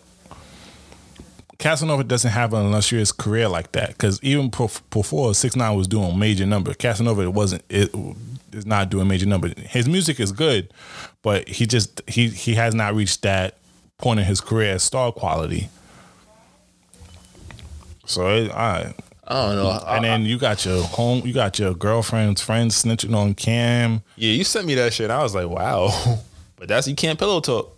and that and that's a, a conversation we have to have. No, ladies, if you know your man is doing something, not everything needs to be divulged to your girlfriends. Like, stop that. Your girlfriends don't have to know everything about your man, unless unless he treating you bad. That's what y'all could talk about, but don't talk about his personal business.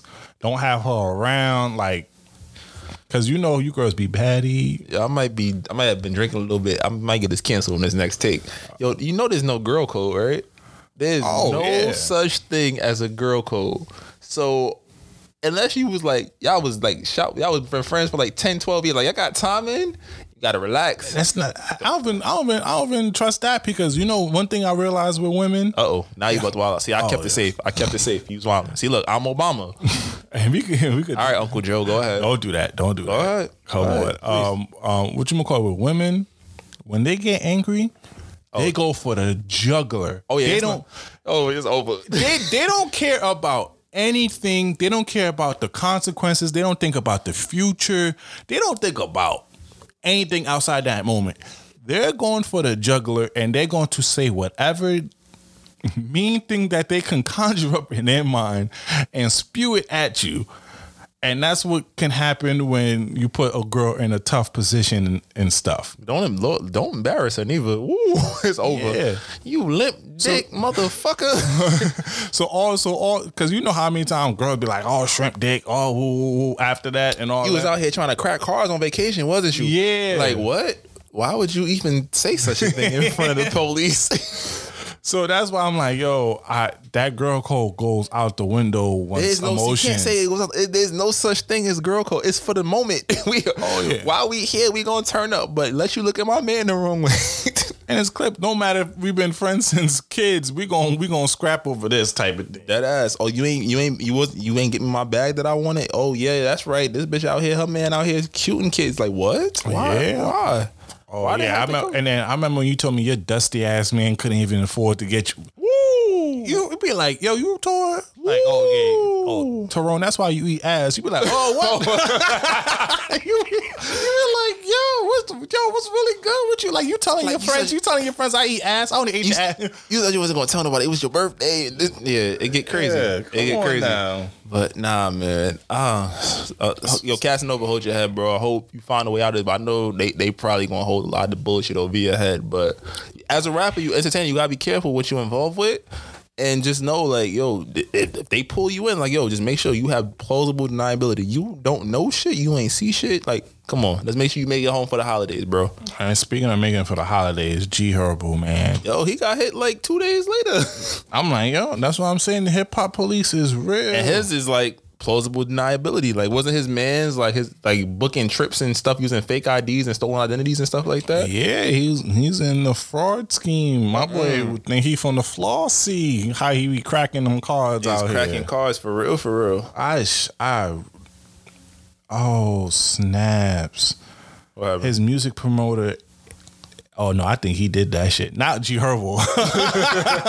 Not G Yeah, Herbo, but? Oh, he did Yeah, because. I'm reading the article from Billboards, and the music promoter um, Antonio T. Glow Strong is one of the people main associates from him that that got caught with the scamming thing, and he has a bad reputation in the industry. He's been scamming rappers out of money, like he scammed Cowboy um, from some money, and he had some bad business deals with other rappers. So, oh damn, It's not looking good. It's not looking. I don't know. I, it might look good for G Herbo, but I know his associates uh, is not looking good.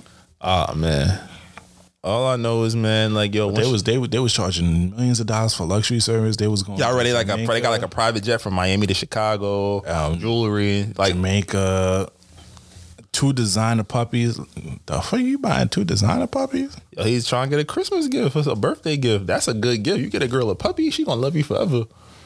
And it's not only it's not only him. It's just um what you call it. There's a bunch of people that got caught up with that. But see, that's the thing though. It's like you gotta know who you moving with. Like as a street dude, somebody if something seems like something seems too good to be true, you gotta always like your black sense should kick in. Like, oh wait, my nigga sense is tingling. Wait, mm nah. Um, um, um, I might get some flack. You better go find you a Jewish person or somebody know how to move maneuver the industry properly. Like, cause you don't want to get caught up in those situations. I think Herbo is not even like a prime suspect. It's just like he he knew, so it's like he's going to get taken down with the the whole Oh scam yeah, and ring. and that's why both Casanova and him, t- rather the cops coming to get them, they surrendered themselves to look good, and they, that's why they surrendered themselves to the police. And I think they, I, and for both cases, I think they're just using these rappers' name to generate. um Yeah, it's like you want you want mainstream media appeal, but you also want that pressure. Like, yo, but what you gonna do? You gonna you gonna risk your millions over this dude or these people? And that's the question. It's like, yo, you made it out the streets, but now the streets is coming back for revenge. Cause, because I can't see G Herbo scamming like these crimes. I can't see these rappers committing like that. Like, Like, yo, Casanova is not shooting no kid. yeah. And then also, why G Herbo? G Herbo I have to sit here and he still got ops out here, and he still got all this stuff. He's not going to sit here and scam and put himself in prison Big fact. That's hundred percent. That that is. for some vacation and I'm about to say designer for, puppies for, and the- all that. for a, a private flight, he could fly first class and still reap most of those benefits. and he's independent. He, he he's independent. He just got a partnership with label, and his album is doing well. Like PTSD is a platinum single album. I mean, platinum single um, Selling. song. Yeah, so I so mean, I he he he you made know what he it is? making a lot of money, and his merch is But think going about off that. the shelf. Think about that though. You're making a lot of money and you got a lot of stuff coming in. You probably don't want to focus on. Like I don't want to book my own. I don't want to book my own travel as a, as a, as as who I am right now. Yeah. Imagine making millions. Like yo, I got somebody that's gonna take care of that. And then you you're not questioning. It's like oh yo, I can get us this little extra drain. Just don't worry. I got my back channels. Like all right, go ahead, do your thing.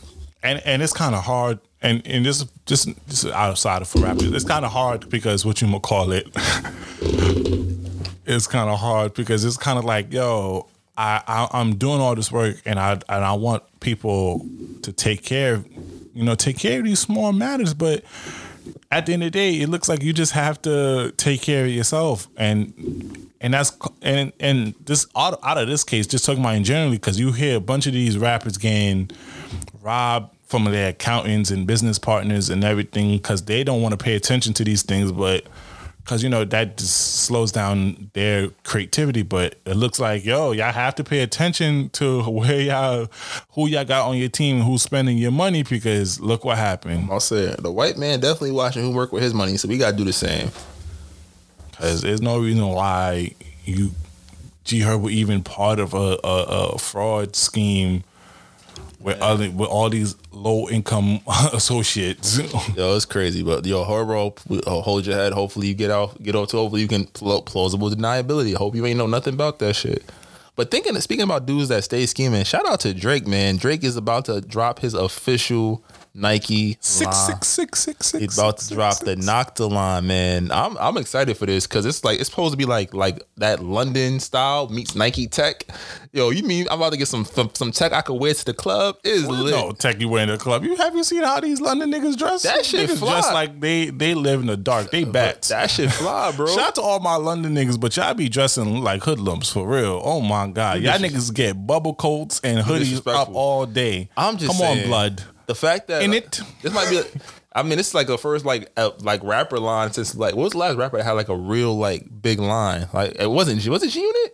Was it possibly Uh, possibly G, you know, Jay Z. Hov had a S S. Dot Carter line was fire, but I think like like like he's getting his own. Sean John don't count. Sean John count, Sean John count, but I think like people haven't really been wearing Sean John in a while. Like I think he has like it It's got still to- in Macy's though. it's still in Macy's. Like it, it's still quality stuff, but now it's like it's like it's like expensive quality stuff. Oh yeah.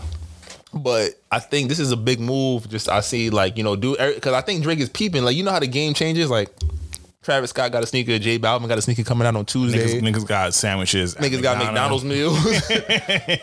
so I think this is like the natural progression. Dudes got merch. He's like, yo, y'all got merch. I got a line. Like I think when I read this, I was like so and like it's dope. Like man's say what you want about Drake. He sing too much the to be a boy rapper. stays one step ahead. Come on now. That's He's why getting- he's the goat. like he's getting it's like Team Drake. Like he's he already had his sneaker collabs, but now he's actually getting like an actual clothing line Or And mind you, he's still selling because I was trying to get some certified lover boy stuff, and them shits is sold out. And that's just like a that's just like a little time capsule. joint. This is like an official Drake line. Like there's gonna be like regular Nike Tech and Nike sweats and stuff, and there's gonna be the official Drake. Like that, yo, the black jacket, bro, the black bomber coat, look crazy. but then again, he already had the OVO clothing stuff going crazy too. But that's like think about the quality. You're going from getting your own distributor to put like your own stuff on it to now you're getting Nike quality sweats. Like it's not like you're just getting like some some Gildan sweats or some you know you're you're, you're finding some wholesale company mm-hmm. to make your clothes. Like so it's like one joint might be quality while another joint might not be.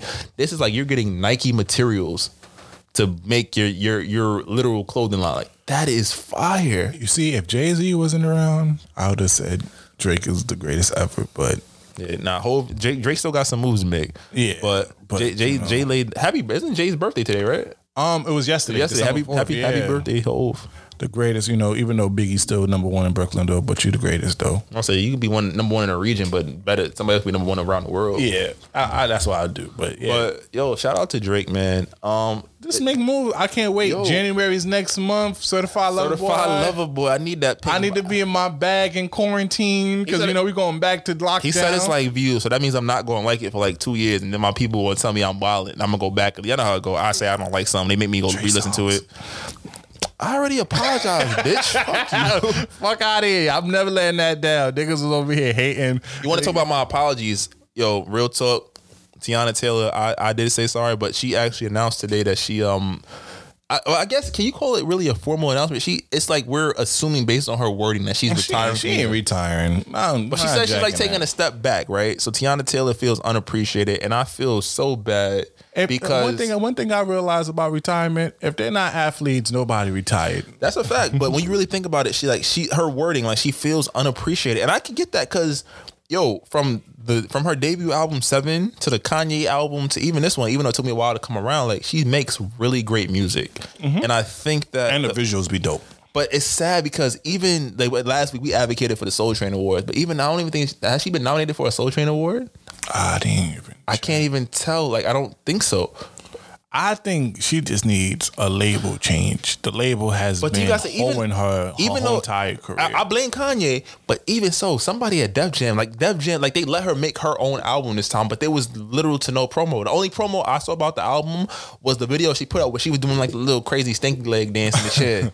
like that's the only video I saw. that's why I'm saying the label has to be changed. I think Teyana would do amazing independently and have like sort of a partnership with a label, but being signed under the label, I don't think she she's one of the artists I believe. cautionary tale. Yeah, I think I think she's a person that does not need a label with her. Like I think her being signed is bad for business for her. I think she's so popular just outside of just outside of her music and her acting, just her personality. Uh, like a lot of people love her, and she has a lot of connections. So.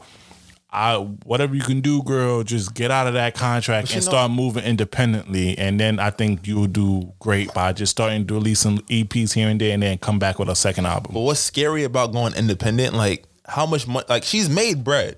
When you think about an independent artist, you're paying for everything.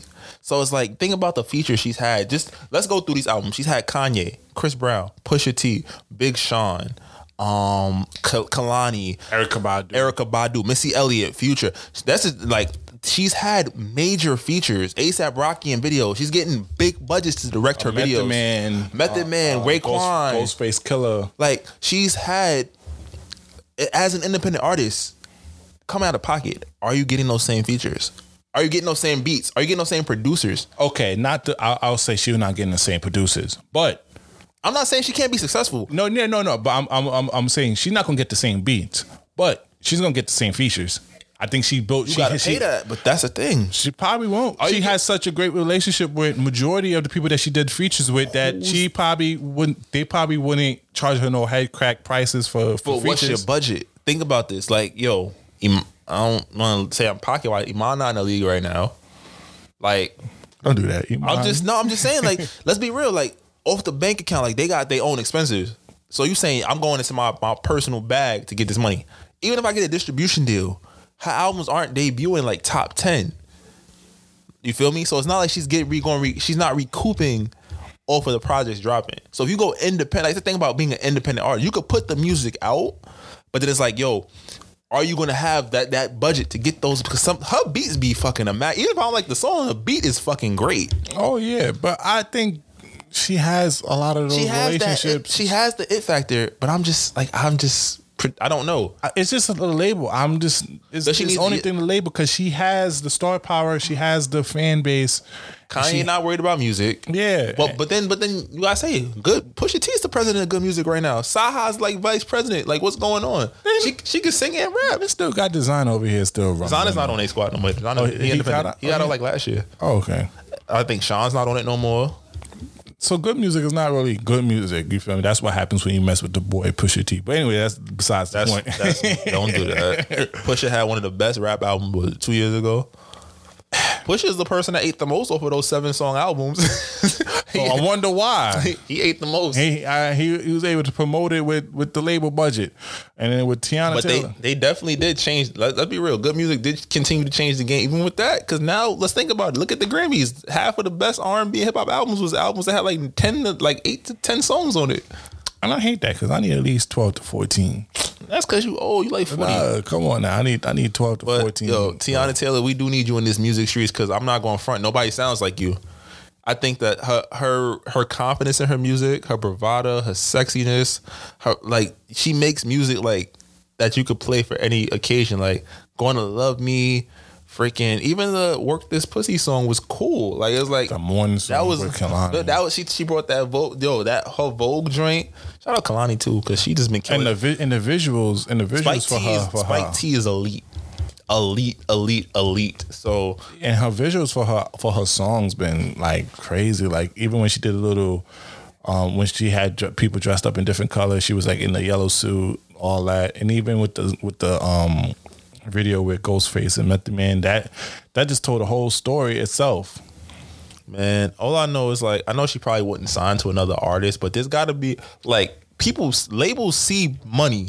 Y'all should see dollar sign when you look at Teyana Taylor. You getting visual, you getting dances, you getting everything. So like, yo, somebody, somebody call Ye. But it's not it's not too much the sign because you can't when you can't put Teyana Taylor in no 360 or anything like that. No, So yeah, that's, 360. that's probably why they probably not all in a rush to sign her because they realize that yeah they're gonna make some money, but it's not gonna be. You're not gonna- not- like I said, new, the new wave is like you're gonna have to go licensing music. You mean to tell me Teyana Taylor can come up with a dance craze or a hit? Like these records be Oh, hit. yeah. Like you gonna people be singing. You could put if we if we could still go outside. You went to a brunch and you played a Teyana record. It's gonna be a bunch of girls singing their hearts out like they were singing Keyshia Cole back in the day. Shout out Keyshia Cole. They got that Verzuz coming up. That's gonna be special. I Who you got? Who you got in the Verzuz? Cause it's like, cause you got, cause you got to think of this is how Verzuz work. It's hits and deep cuts. So it's like you know, you throw out a hit, throw out a couple deep cuts, see how, how you feeling. Cause and then it's like, The oh, thing about it is, um, is Ashanti is going to be limited to only her music. probably not. If not, got- if she could, if she knew music that she wrote for people, Ashanti. you sure? She has J Lo hits. She do, but I don't. mm, I don't think. I don't know if Keyshia right. Other people, Ke- no, Keyshia probably did write, but Keyshia writing is not up to Ashanti. So now, if, if if Ashanti come, oh, I wrote this for J Lo, plays the plays the song that she did with Ja Rule and some other songs. That's automatically a point on the board for her. then Keyshia might come back. Well, I should have cheated or something. And this is Oh no, no, It's just that- gonna- it's just there's, there's, there's at least five songs Keyshia Keyshia, got- plays that's automatically getting her a point. I'm not Um, going love automatically. I should have cheated. Um, what's the shit that Thought she you had had with? my. Thought you had my back, bro. Keyshia was. what- what's the shit that she had with Missy Elliott? Oh, let it go. Let it go. She has that. And I think there's one more. Yo, I'm gonna I'm gonna just go down the Keyshia Cole list real quick. We got Let It Go. Last night with Diddy, bro. oh yeah, That's yeah, a yeah. classic. Love. I remember. I changed my mind.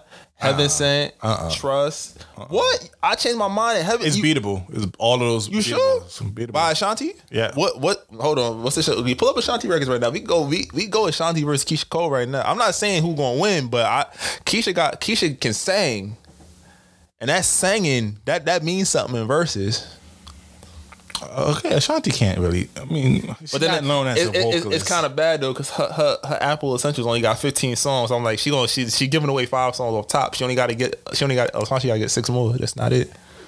Foolish, One, Rain on Me, two, Rock with You, three, Baby, four, Happy. five. Um, what about those songs that she did with Ja Rule? What? Mesmerize. Mesmerize, Always on time. Always on Time, Down for you. Down for You, yes. Okay. Um, uh, let me uh, Happy.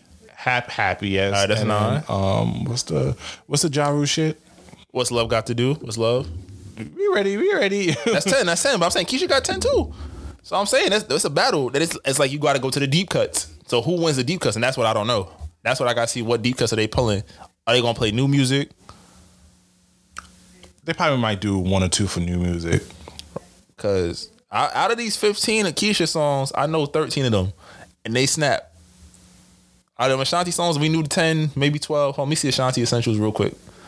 But it's gonna be a good battle. I know the ladies, fellas, don't get your girl mad this next week. Please don't. Oh, that's 'Cause you hit that- Though. I should have lied. I should have cheated. She give you that little side eye. You be like, damn, that's how you feel. You gotta Like, leave the room. I apologize, mama. Like, come on now. Yeah, you gotta walk out the room on that one. I just want to pull up Ashanti Essentials. But you know, but you know, but I mean, this might be a win for us guys too, because you know, and then they play the Verzuz, and then they just give your girl a bottle of wine, and after Verzuz, you Oh, you gonna get, you gonna get it's, it's like the argument. It's like after argument sex all over Uh-huh. again. Yeah, Ashanti looking when at she starts singing love, you know, you know when girls start singing love, and they with their boo, they start touching the neck like.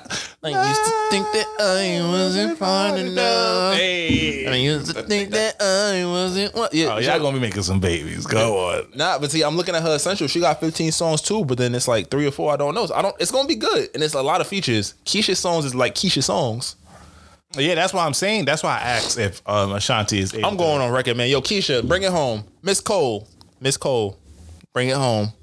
If Ashanti can use songs that she wrote for people, then that's a different ball Yeah, game. But I, I'm, yeah. I'm in my mind, it, it can't, it can't. That's not fair. Now, before we take this How? last break, before we go into our major, our, our closing topic for the night, yo, bro, you heard what Warner Brothers is doing with HBO Max? Yep. They dropping them movies the same time they releasing in theaters. RIP to the 2021 box office because Warner Brothers is out here. I think they've adapted to the, to COVID. They are actually sidestepping Disney. I think Disney tried this first, but they actually were making you like on top of paying for the service, you had to pay like thirty dollars for the movie. I think that was Mulan. It was one of the title, I think too. I'm not sure which one it was, Yeah. but HBO Max is receiving all of Warner 17 of the 17 Warner Brothers movies that were coming out in 2021, including Wonder Woman 1984, The Matrix 4, uh, Dune. They're still making Matrix movies. Matrix coming back, bro. My son from uh, what's it called from Watchmen, Yahya. It's a it's a brand new. it's like a it's a it's a sequel, but it's not a sequel. If that makes sense. Like it's not a so re- Keanu Reeves. Not Keanu Reeves is in it, Oh, he is in and it. Trinity is in it too. But Jada is in it? Trinity, huh? Jada's in it.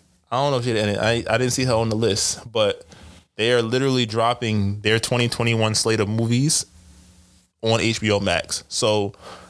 And uh, I just want to give you a heads up for those of y'all think y'all about to get the because Wonder Woman comes out on Halloween. I mean on Christmas. Excuse Oh me. Oh wait, they got they got they got Denzel Washington, the little things. Mm-hmm. Um, what we call it? They got Tom and Jerry, Godzilla They- versus Kong, Godzilla versus King Kong. They got some joints. um, Mortal Kombat, um, Angelina Jolie, those who wish me dead, The Conjuring, Conjuring the next joint. The Devil Made Me. Oh, it's yeah, okay, that's what it's called. Space. They got Space Jam. Space Jam too. LeBron. Reminisce. Oh, King Richard. Oh no, they come. They got the, the the Fred Hampton movie, the joint with Lakeith Stanfield and uh, homie from uh, Get Out, oh Daniel Kaluuya. Yeah. So, yo, just just FYI for those of y'all trying to get an HBO Max uh, free trial for Christmas, that's when Wonder Woman comes out. They said they are not honoring the free trials during that week, so you just would still have to buy the service just as a heads up. Oh nah, y'all wilding out here. I got it Come in the on, bless I, the I- people. I got it in the crib, so if you need to come through and watch some joints, let me know. But um, yeah, yo, that's a this is a killer. The actually the CEO of AMC actually wrote uh, an open letter like condemning them for doing this because it's like they are saying with the vaccine that we should be back to so quasi normal by next summer. So, and I think the movies are still coming out in theaters, but you're giving people the option to watch it at home. But you know what? I will. I won't. I would say this. I, I know from a lot of people. A lot of people miss going to the movie theaters. That was an easy date or easy outing. Like, so, oh yo, yeah, a lot of people like if we, we go to the movie. So it's like um, what you gonna call it? It's definitely gonna hurt them because a lot of people who who who's introverted and who love staying home or homebodies are gonna take that instead of having to bootleg it off of some things and all that, that this is gonna be a plus for them. But it's gonna hurt them a little bit, but I don't think it's gonna hurt them too much once outside opens. Because people do love going to the movies. I love going to the movies. I love going, getting dressed, going to 34th Street and going there. I think that it, this is the first step in modernizing the movie industry because let's think about this. We are paying movie ticket prices between Netflix, Hulu, HBO Max, Peacock. Um, what else we got? What else we got? Uh, Amazon Prime Video. All the cable subscriptions have online. So literally, you're probably already paying like HBO Max is like fourteen dollars or fifteen dollars a month. Like you're paying a movie ticket price to have it in crib. For Disney Plus, you're paying like eight bucks, but then if you want to watch like the newer movies, you're paying for it. I think this is has just this is like Corona has sped up the introverted introverted way we view the world. Everybody was was migrating to like you know you 75 inch, 85 inch, 65 inch TVs in the crib, you know complete sound systems. People were starting to invest in having all these things in their house. Yep, yep. So while you're missing the element of getting dressed to go outside or you know things like that, and who's to say in ten years theaters studios are going to say the movie theater is obsolete? So it kind of pushed it up. And then I think with Tenet, with Denzel Washington's son, John David Washington, they tried to say the movie theater was still here, and it didn't work. A, a movie that was they put three hundred million dollars in. I think they barely broke even on that movie. That's not counting marketing costs, right? Yeah. So we're in a situation where Warner Brothers is proactive. Where it gets scary, if Disney says we're following y'all lead, and now our whole 2021 slate, meaning all those Marvel movies. Remember, Disney owns Marvel, they own Fox, they own a lot of different properties. Wait, I, I think I'm a little confused about something. Um, so with HBO Max, they don't have to pay to see those movies. Once you have HBO Max, once you pay for the subscription or you have the subscription, those movies come included. So when Wonder Woman comes out on So wait, how they make them? How they gonna make money? Well, think about it. Warner Brothers owns HBO Max. So my thinking is that they're assuming that a lot of people who didn't already have it are going to buy subscriptions. But wouldn't they be scared that um a lot of people would do the whole Netflix thing where they change pass, they give people pass. A lot of times you can't really what's it called? You can't like watch the same thing at the same time. And even so, a lot of people don't necessarily have HBO Max. I know you get it like if you to have HBO Max for like complimentary, you have to already have HBO. You know, you know what I think would be a good idea, even though I know consumers will hate me if they put ads on, on only on the movies. Possibly, I can see that, or like put them in like beginning, middle, like your middle. end.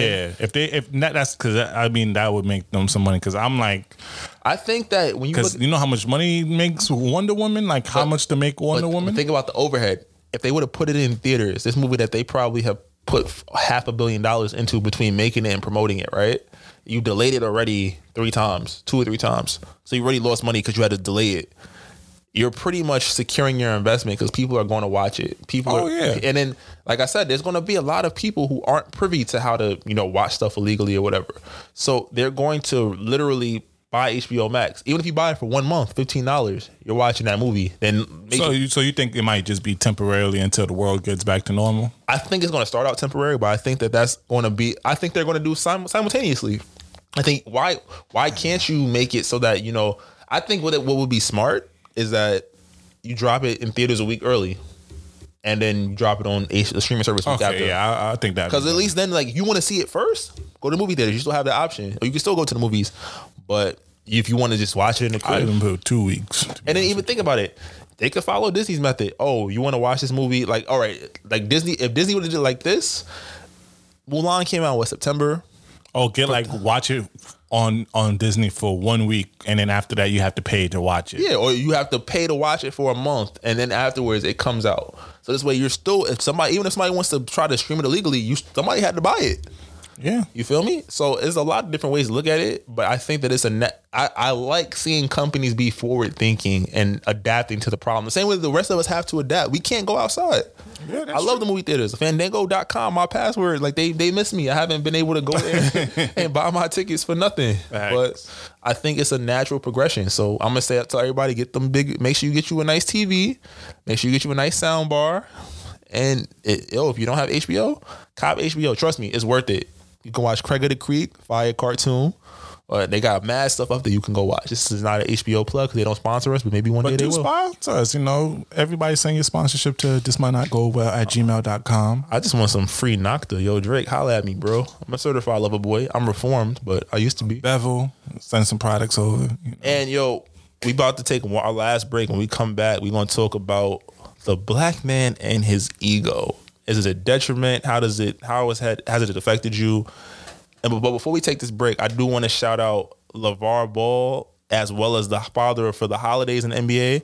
They both have three sons apiece in the NBA. Oh, they making that moolah. OD. The holidays don't get as much recognition, maybe because they dark. I'm just playing. I'm just joking. I'm joking. I'm joking. but Jrue, Justin, and uh, what's the the one? What's the third one in Indiana? I forgot his name. Aaron. So the Aaron, Jrue, and Justin. Shout out to their dad, getting them all to the league, drafted. You know, all getting money. And LaVar, he told us he's gonna get all his boys to the league. Lonzo, second pick. Gelo went undrafted. Just got signed by the Pistons last week. Non-guaranteed deal, but he has a chance to prove it that he belongs. And then LaMelo drafted third by Charlotte. So shout out to those black men for getting their sons into the league. We're gonna take this last break and we'll be right back with you with our final segment on This Might Not Go Well.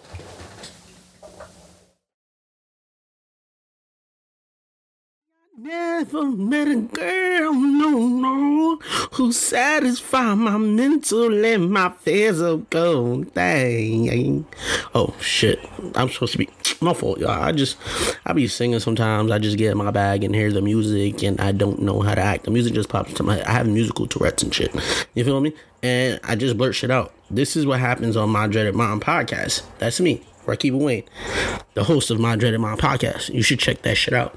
That shit is full of crazy shit. Like I be singing on there, I be freestyling on there, I be talking about real life shit on there and conspiracy theories. But y'all should check that shit out. My Dreaded Mind podcast is on Apple Podcasts. It's on Spotify. It's on Sounder FM.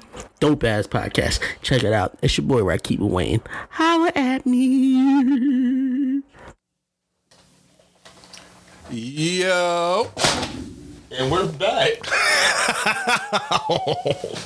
So we're back with the last segment for today's episode. You know, I know a lot of people was complaining about that little under an hour episode last week, but now we close to we hit two. We hit two hours. Yeah, I got yelled at. I'm not gonna hold you. yeah. it's like y'all was bullshit. It was a good pod, but y'all was bullshit. I was. I'm not going front, bro. I be so conscious about potting. I was like, damn, we put out 55 minutes. I, I kind of like, I, I turned my head down. You can tell I really promo this week because I was a little embarrassed. We only did like 50 minutes. I was a little- yeah. But yo, we, we started a conversation a couple weeks ago just about like, you know, dating in 2020, about, you know, partnership, dating, understanding like, you know, the social cues, I guess.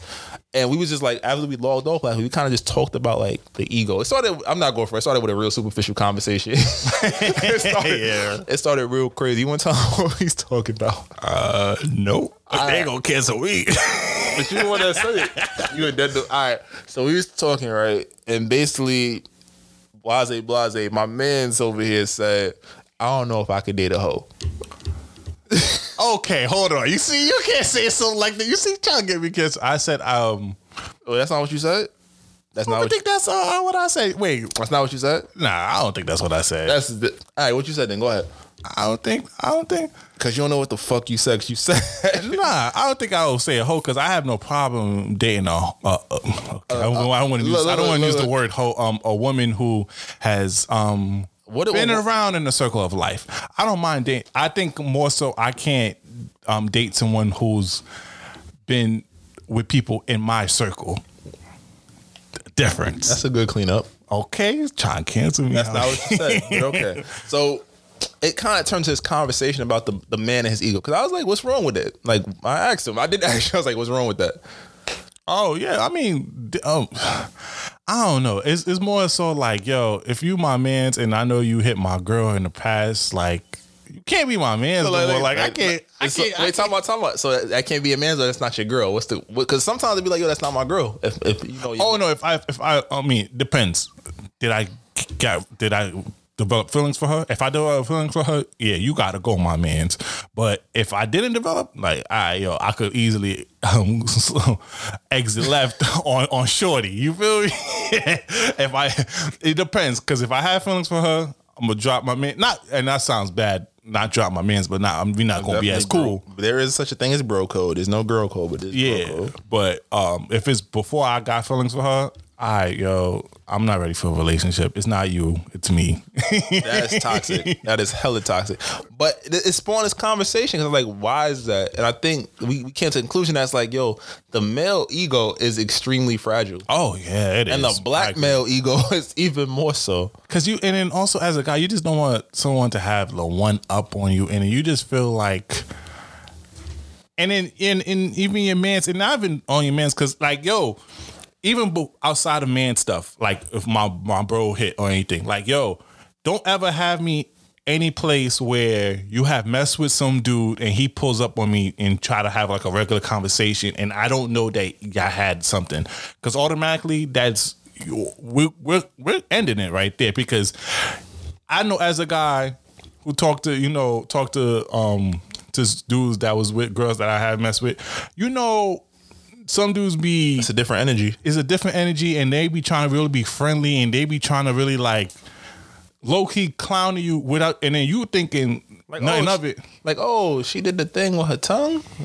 And they smile like, yeah, I told her that. Like, fuck you. You feel me? Or just or just trying to be overly friendly, knowing that you don't know that I hit your girl type of thing. And it's just kind of like that's one of my pet peeves. Like, yo, if if we in a spot like an event and then you talking to homie like these least tag me before you talk to homie and told me like, yo, me and him used to messing them out. Like at my age now, I don't really care too much about body counts. Like body count is like, yo, it's irrelevant. It's irrelevant. Like Super you reach, irrelevant. yeah, you reach my age. Like I don't really care. Like you did, you 40 though. don't do that. I'm not 40. Um, what you gonna call it? It's like, is it relevant? Like we all had a life. You know, you did your thing. I did my thing. You went to college. Automatically, you can go to college. I'm thinking you already. You just gonna assume you shorty went to college. That's crazy. That's mad educationist. My fault. I've been drinking. I've been drinking.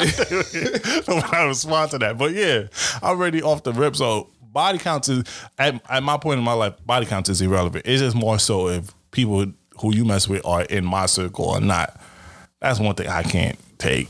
What about you? I mean, I'm in a different space. I think maybe because I'm in a relationship. But prior to, I mean, younger, like younger, of course. Like I, uh, I'm trying to figure out the words properly.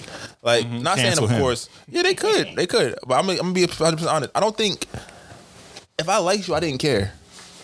If I liked you, I like I, I literally did. Like people could tell me you was out here like thought and bopping. and That's true though. it- I remember that one, John. Shut fuck you.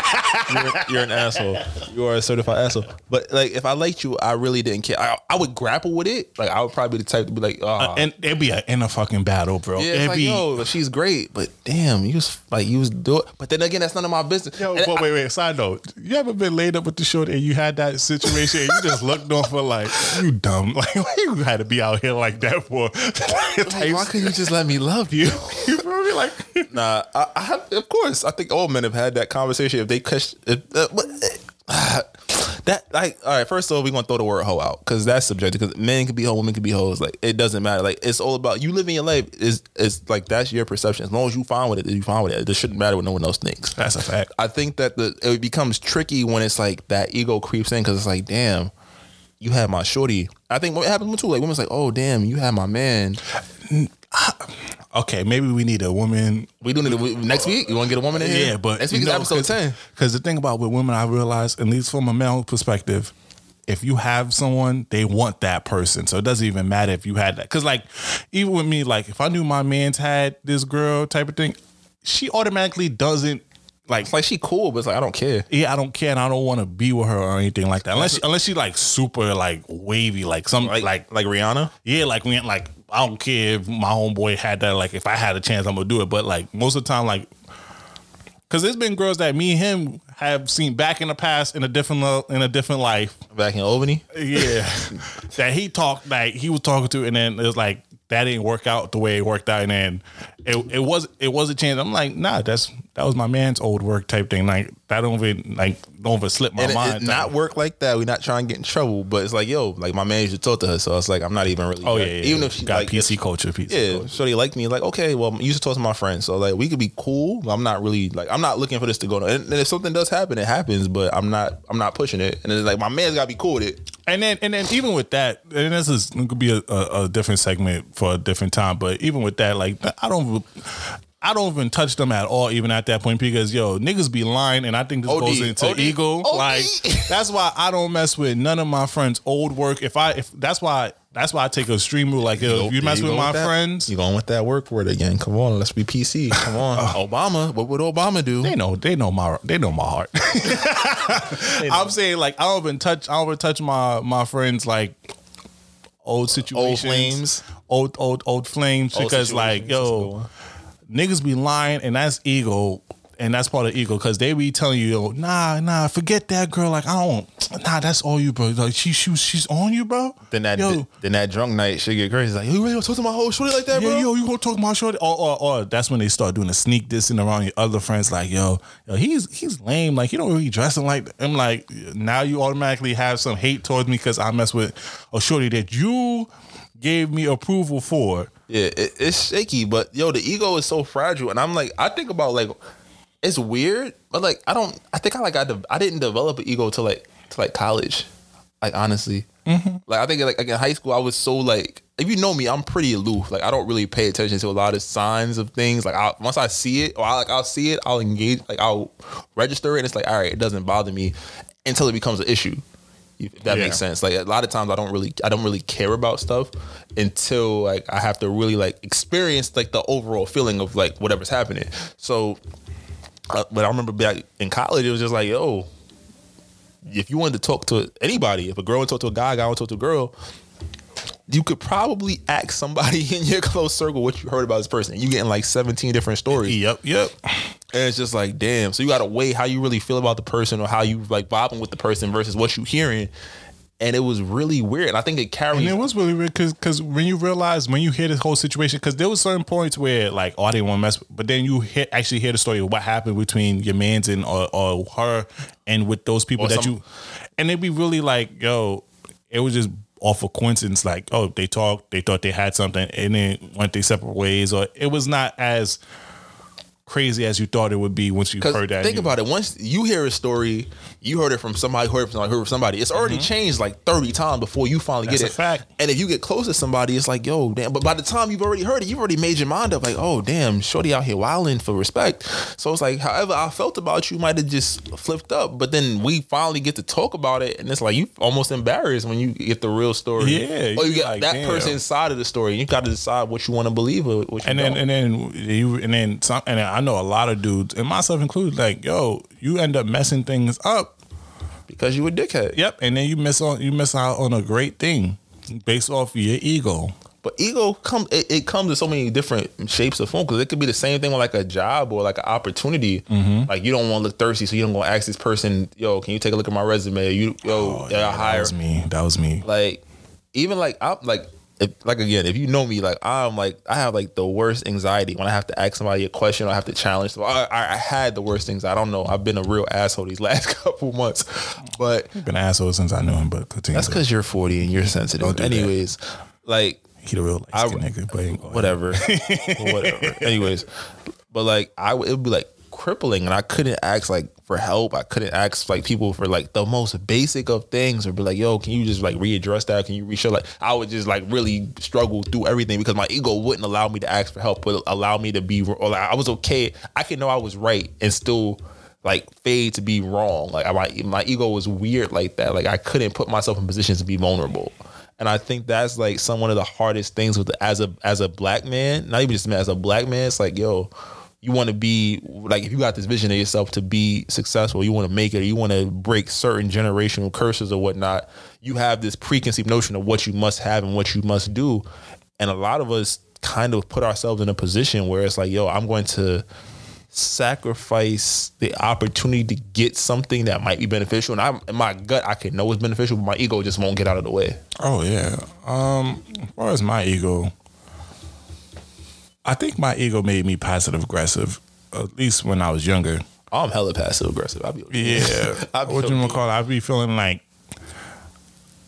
I don't have en- enough ego to do what the things that I want to do, or I have my my my ideas enabling me. Like I I don't know how. Uh, it's like I think these great ideas, but I kind of down myself all, all with my ego in the sense like. Oh, maybe I'm not that lit for me to do something like that. Maybe I'm not that lit to to view myself, and not more so of a self esteem, but uh, it maybe ties in with self esteem a little bit with ego. But Yeah. E- but just being pride, and, and can ego and prideful be in the same department? Hundred percent. I think because you think about what your ego is, it's kind of like your perception of yourself, but your pride is like what you will and won't allow yourself to do. Yeah, and I would say that it stopped me because speaking of just asking people for help and everything, like asking people for help and all that is sort of a big thing for me because you never want to be in the in the hands of others in a sense because At feel- all, I don't want my. I, I never want anybody to be in control of me. Yeah, and also I'm a, I, I, I'm a, I'm gonna tell you person if you throw something back in my face, if I ask you for something, not only it destroys the relationship that I have with you, but it also destroys me in the sense of like, oh shit, like no, uh, never again, uh, type thing. So it's kind of weird in a sense. Nah, big facts, big facts. And I think with dating, like there's already so many missing pieces. Like, let's be real. The perception of what dating is versus what it should be, especially in our community, is so flawed. Oh yeah, Like literally it's very materialistic, it's very idealistic. You're looking for you're looking for Rihanna. You're looking for the perception of what you believe Rihanna mm-hmm. to be. Oh, and then you looking, and then you also trying to follow these rules that society gives you, or you just don't even be comfortable in what you want. Yeah, like I don't know what I like. I just know what everybody tells me I should like, and I go mm-hmm. for that. And then it happens, and it's like, well, this isn't really it, or vice versa. It might be it, and I don't know what I'm doing. Like I've never seen it. Like I told people years ago, I, I was like, yo, it, it's it's hard to really establish a great relationship because. Like people, I've been told for so long what I should accept, what I should like, what I mm-hmm. shouldn't like, and when I get serious, like, oh, it's not that bad. Oh, I don't care if you do that. But then it's like, oh, the my partner might be like, yo, well, why don't you feel this way about this be doing this, that? And I was like, shit, damn, should I? And then we're just running in this constant loop and it, it's not working. You know? So it kind of creates like that that that static. Cause I don't know what the hell I'm supposed to be doing. I think I've, I've established that now in the last like three years or so. Mm-hmm. But from like 14 to 24, 25, I was running in circles. And I think that's just the process of going through life, you know. I think when you finally are able to look at your ego and say, "Yo, I don't care what," And I think that's why therapy is such a powerful thing because you need that out of you need somebody with expertise just to tell you about that, and it tells you a little bit about your ego. yeah, because you miss a lot of opportunities. There's everybody has those girls that or the or women that have the men. Or if you're into the same sex thing, like you have that those people who you probably wish you did say something to, or you wish you did act on, or you did speak up for, and you didn't. And now it's like all it is is a what if, or it's like I see you outside, and it's like, oh, what's up? I hope hope you're good, and that's it. Like it could have been more, but you'll never know because your ego and your pride would got in the way, you know? Or like, you know, you had that job opportunity or that chance to join an organization or something like that where it's just like, yo, your pride or your ego, however you was feeling, kind of just blocked you off. And then it's like you just sit here like, oh, what if I would have made that move or made that decision or didn't make that decision? Mm-hmm. How could things have played out differently? And I think that that's probably like that's probably like one of the number one killers, really. And not saying like like in death, but in terms of like a lot of people like once they miss out on opportunity, that's where like their life stops and they just kind of get stuck in a perpetual cycle, like that Yep. that gerbil wheel. And then that routine, that's one of my things. Fuck routine. Oh, routine is one of, is is my killer. It's you get comfortable and you get into routine. It's hard to think. It's it's hard to put yourself outside that box. That's interesting because I feel like I'm kind of like the reverse. I don't really get into routine. Like I will do something for like a couple of days and I'll stop. I think I kind of have unless like the routine is like nothingness. Like I have like you, if you come into the studio, you see how we work and like I have like screens everywhere and different mm-hmm. shit that I do. But like I think when my ego gets in the way or my my pride or something is like thrown off, I'm probably just doing nothing. I don't think that's really a routine. Like I don't. And I, I think I think routine for me is like just getting it's like having a consistent flow and then knowing that you want to do more but you don't break that routine or you just get too comfortable that you just decide to not break out of that routine to uh, strive for more. And that's been, a, I mean, maybe that'd be a different topic. It's just, I, I would say for me, it's just more so of you, you knowing you have the potential, but you're not trying to do your best to reap that potential. That's a fact. I definitely do struggle with that, especially like, yo, how can I be better? And identifying multiple ways I can be better and be like, eh, yeah, that's cool. I'm gonna go shoot people. I'm gonna go play Call of Duty. Yeah.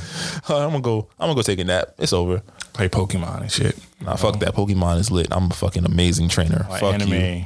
Fuck you. I was just watching my Hero Academia. You're just taking shots. Get the fuck out my house. Nigga, that's nigga, that's what I'm talking about, nigga. Oh, my fault. See, look, there go my ego again. Look. but um, yo, we want. I want to continue this conversation in future episodes, but we definitely want to bring a, a a guest in next week to just talk about the ego from the female perspective and. We got a, a long list of stuff to talk to you about. We know it's gonna be an interesting week this week. We appreciate y'all for coming through episode nine. We're about to hit double digits, bro. Next week is double digits. Come on now. We here consistently every week. We have not missed one week. I'm about to we here. So please show us love. You know, go to all the social media. This might not go well. Go like the post. Let us Go know how like we can be better, bro. That's what I want to know. Tell me how I can be better. I know I talk a little fast sometimes. Uh, tell me, tell us how we can, you know, promote more. What do y'all need? Merch is coming soon. We got, we got a little, little surprise dropping. We dropping it what tomorrow? Oh yeah. Wait, wait. We could talk about it. We could yeah. talk. We could talk about it because they ain't gonna hit it till Tuesday. Uh, yeah. Um, we got a logo, baby. We got official Come logo, on. official logo. We about to file the trademarks and everything for this might not go well. We taking this hundred percent serious. So I hope that y'all can, you know, y'all been showing love, y'all been showing support. Just yo, let us know how we can be better because we want to get better, not just for y'all but for ourselves. We trying to, you know, we want to build up the ego from success, so this way we can have new challenges to overcome. That's a fact. You feel me? Just continue showing us love, and we continue to bring you content every week. All right. Big facts, but yo, be well. Corona going crazy right now. Take it easy. Stay in the crib if you can. If you got to go outside to work, just be safe. Mask up. No daps. None of that. You want to say anything to the people, Brody? Oh yes, yes. I do want to say something to the people. Oh, you about to read a Drake lyric? Here it go. Don't, don't, don't do that. Don't do that. Don't do that. You gonna say? Laugh. Sometimes we laugh. Sometimes we cry. That's what you gonna say? You know, dead as I was thinking about that quote, but I didn't, I didn't, I didn't want to put that out there because you know, the song's fairly used. I just want to say, I was born to make mistakes, not to fake per- perfection. Oh, That's it from your boy B Brezzy, aka Poppy Sazon. We got. We ain't talk about your girl Mulatto wilding out. Don't big lotto, but we talk about that next week. All right, y'all. It's your boy Slick, aka Law. We signing off. Have a great one. Be safe. Take out.